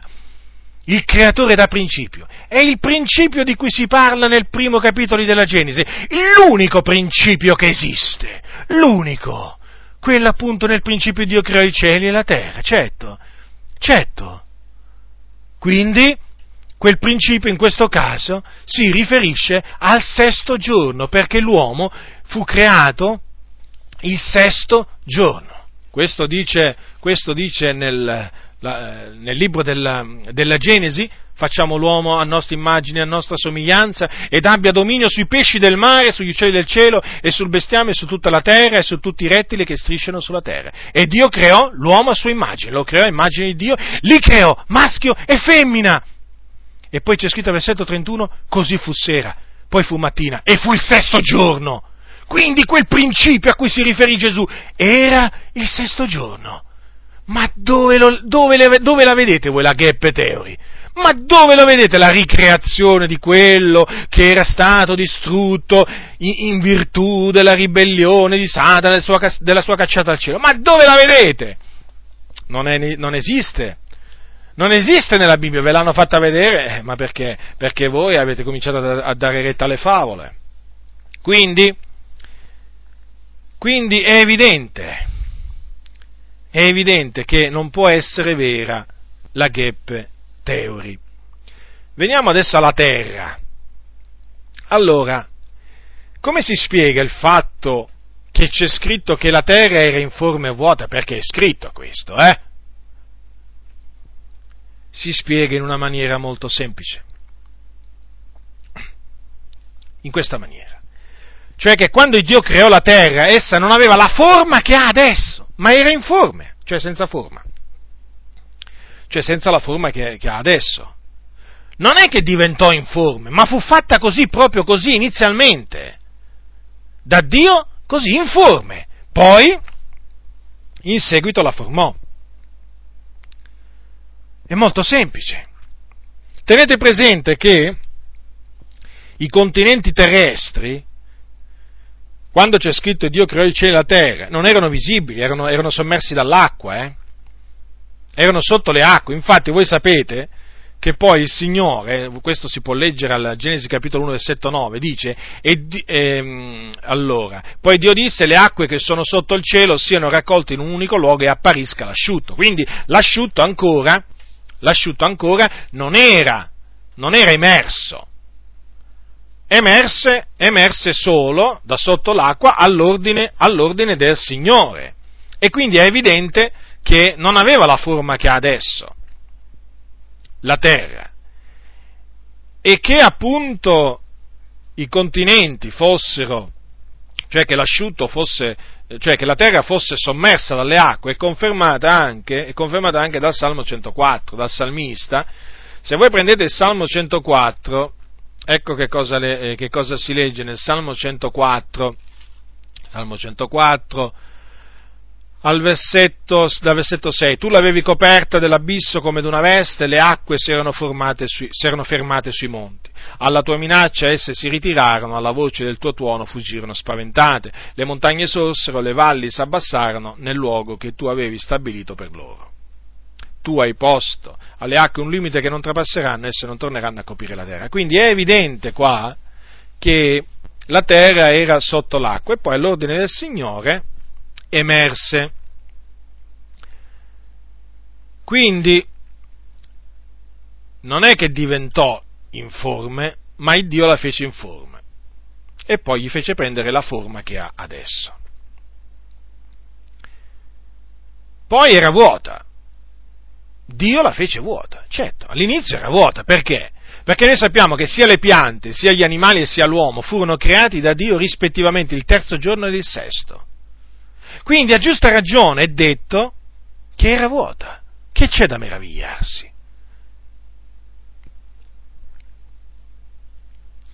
La stessa cosa, o una cosa simile, comunque si può dire riguardo all'uomo. Anche l'uomo ci fu un, un, un lasso di tempo in cui fu informe e vuoto. Perché? La scrittura dice che Dio formò l'uomo dalla polvere della terra. Quindi se lo formò vuol dire che ci fu un processo di formazione. Quindi all'inizio era informe e poi prese forma. Prese la forma che Dio aveva decretato di dare all'uomo.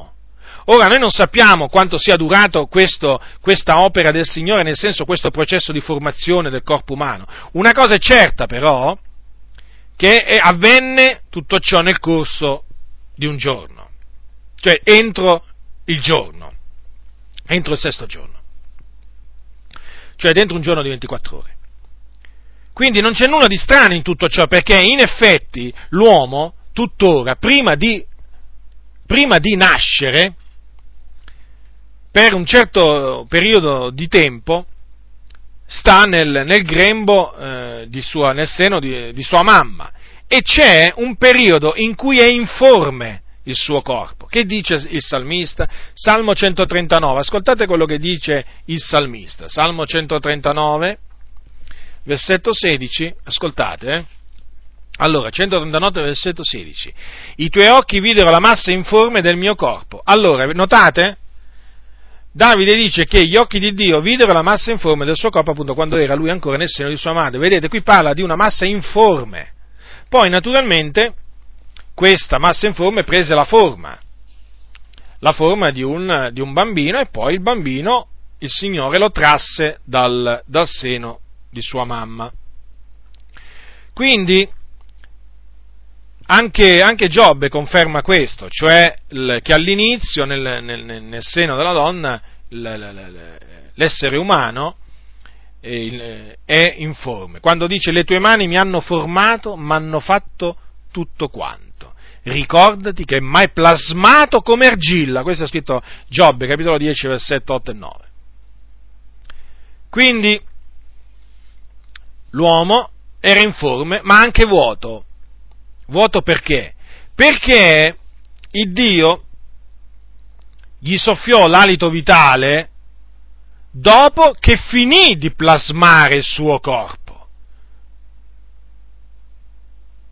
Infatti, prima formò il corpo, poi gli soffiò un alito vitale nel, nelle narici, ecco che cosa ha scritto 2, versetto 7, allora dice, gli soffiò nelle narici un alito vitale e l'uomo divenne un'anima vivente. Quindi prima lo formò, quindi ci fu un tempo in cui era informe, poi prese forma e poi naturalmente era vuoto prima e poi lo riempì, certo perché appunto gli soffiò nelle, non c'era vita in quel corpo, la vita gliela infuse il Signore, soffiando nelle sue narici un alito vitale. Quindi vedete, più o meno si può dire la stessa cosa del, eh, della terra. Era informe e vuota all'inizio, la terra, poi Dio la formò, poi eh, Dio la riempì e così anche l'uomo era, info, era informe, eravamo tutti informi nel seno della nostra madre all'inizio, poi eh, informi anche vuoti perché, cioè eravamo informi e poi abbiamo preso forma. Per quanto riguarda invece la, la, la creazione del primo uomo, la formazione del primo uomo, lo abbiamo visto, è molto chiara, è molto chiara la scrittura, era informe, era informe, e poi prese forma e poi il Signore lo riempì appunto perché gli mise un alito, un alito vitale. Quindi non c'è nulla di che meravigliarsi, questo è il modo d'agire, il modo d'agire del Signore. Purtroppo però questa, questa gap theory eh, ha sconvolto, sconvolto parecchio il, il racconto del, della creazione, eh, lo ha sconvolto parecchio. Per quello vi esorto fermamente a rigettare questa, questo, questo insegnamento, perché è proprio qualche cosa che non è stato proprio mai insegnato se non, se non a partire appunto dal, eh, dal, da questo, dal XIX secolo per opera di questo Thomas Chalmers. È un po' come, come la dottrina del rapimento segreto. Anche quella ha avuto origine nel XIX secolo. Quante falsità sono sorte nel XIX secolo? Anche la Gap Theory è una di queste falsità che è sorta nel XIX secolo. E poi c'è qualche cos'altro che vi voglio dire per confutare questa, eh, questa Gap Theory. Eh, la Gap Theory fa eh, diversi danni. Allora, uno di questi danni Vabbè, abbiamo già visto che naturalmente sconvolge proprio il significato delle, delle parole di Mosè del, del primo capitolo della Genesi sulla creazione, ma sconvolge anche un'altra cosa, cioè annulla la prova del diluvio. Cioè, voi sapete che i fossili che sono stati ritrovati, sono stati trovati molti fossili, e sono stati trovati fossili di animali eh, anche in, in, cima ad alte montagne e sono stati trovati anche persino delle conchiglie di mare eh, a migliaia di metri di altitudine. E, ma non solo, eh, sono stati trovati veramente animali magari che vivono in un continente, sono stati trovati in un altro continente, appunto sono dei fossili questi. E questi, questi fossili sono la prova, la prova che eh, ci fu un diluvio universale sulla faccia della terra. Ma questo diluvio universale è quello che ci fu ai, ai giorni di Noè, perché è l'unico diluvio, è l'unico diluvio universale che, di cui la Bibbia parla. Non esiste un altro diluvio. Ma invece che cosa hanno fatto i sostenitori della gap theory con questa, con questa dottrina? Eh, l'hanno, l'hanno, spazzata via sta prova, perché loro fanno risalire i fossili, tutti questi fossili, lo fanno risalire niente di, nu, niente di, niente di meno che a quel cataclisma che eh, si colloca tra il primo versetto della Genesi e il secondo, appunto che vi ho detto viene chiamato il diluvio di Lucifero. Quindi è evidente che questo, che questo è un danno, ma d'altronde un errore genera sempre un altro errore. E non è una cosa, e non è una cosa da poco questa. Eh? Poi un'altra cosa che la, de- la gap theory, un altro danno che fa, qual è? È quello che mh, annulla l'insegnamento della Sacra Scrittura secondo cui la terra è giovane. Giovane naturalmente tra virgolette, c'ha meno di 10.000 anni la terra, in base a dei calcoli diciamo, fatti, sulle, eh, dei calcoli fatti sulla Bibbia, la terra ha meno di 10.000 anni. Ma questa gap theory fa credere che la terra ha miliardi di anni, appunto perché le ere geologiche vengono messe tra il primo versetto del capitolo 1 e il secondo versetto. Cioè che hanno fatto questi qui della, della gap theory, i sostenitori della gap theory, a differenza di quelli dell'evoluzione teista.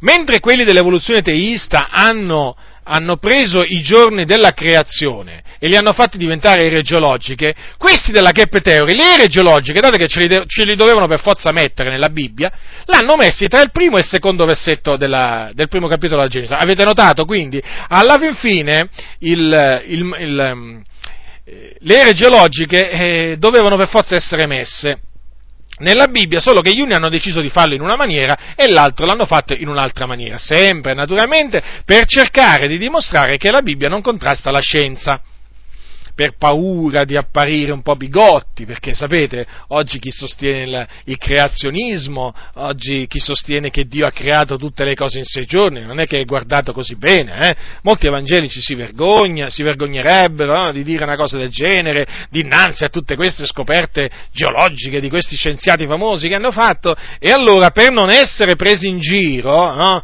ehm, per non essere etichettati come bigotti, ignoranti, chi ne ha più, cioè chi più ne ha chi ne, met, più ne metta, voglio dire, alla fine che hanno fatto questi credenti? Per questa paura, ecco che hanno, che hanno aderito chi a questa, chi a quell'altra teoria, tutte diavolerie, tutte diavolerie, che gettano appunto un ponte tra la Bibbia e la scienza. E quindi eh, non, è cosa, non, è una cosa, da poco, quindi hanno allungato di tanto eh, l'età della, della, Terra, la Terra che ha meno di 10.000 anni, adesso che poi ci sono anche delle prove, eh, proprio eh, delle prove evidenti che la Terra ha meno di 10.000, 10.000 anni. Eh, chi è, è, è, entrato nel, in queste, eh, chi si è addentrato in questi studi eh, io non mi sono molto addentrato, comunque eh, sono scienziati, eh, scienziati che eh, sostengono che in base a delle, a delle, scoperte, in base a dei dati scientifici inconfutabili, ehm, è stato appurato che la Terra proprio eh, è come dice la Bibbia, ha meno di 10.000, 10.000 anni, non è come dicono gli evoluzionisti che ha miliardi di anni. E poi c'è un'altra cosa che la gap theory ha fatto, e con questo concludo. La gap theory non, altro, non ha fatto altro che aprire la porta ad altri compromessi. E sì, perché è stata dalla gap theory che poi è so, eh, diciamo, a valanga o comunque a catena è sorta appunto la reinterpretazione dei sei giorni del, del, del, della Genesi e poi anche anche dalla Gap Theory è uscita fuori, in un certo senso, la Gap Theory ha dato la stura, e è venuta a catena l'altra, l'altra diavoleria, appunto, che Dio ha usato l'evoluzione. E eh, quindi do, bisogna stare attenti. Cosa, qual è la, la, lezione che si ricava dallo studiare queste false, in, particolare questa dottrina della, della Gap Theory? Cioè che quando si cerca di eh, conciliare la Bibbia con la scienza, eh, si finisce con il fare torta alla parola di Dio, si, si, finisce con l'annullare la parola del Signore. La Gap Theory è proprio un, un chiaro esempio di, eh, di come eh, l'aderire a, a, una, a una anche in parte a una scoperta eh, scientifica eh, che poi non è scoperta perché questi non hanno scoperto proprio niente, perché la Terra non ha miliardi eh, di anni, l'evoluzione non è mai avvenuta. Voglio dire, l'aderire a tutto ciò porta inevitabilmente eh, a dei compromessi e quindi la parola di Dio finisce con, ave, con l'avere la peggio. L'abbiamo visto. E abbiamo visto anche che questa Geppe Terra è insegnata in mezzo ai pentecostali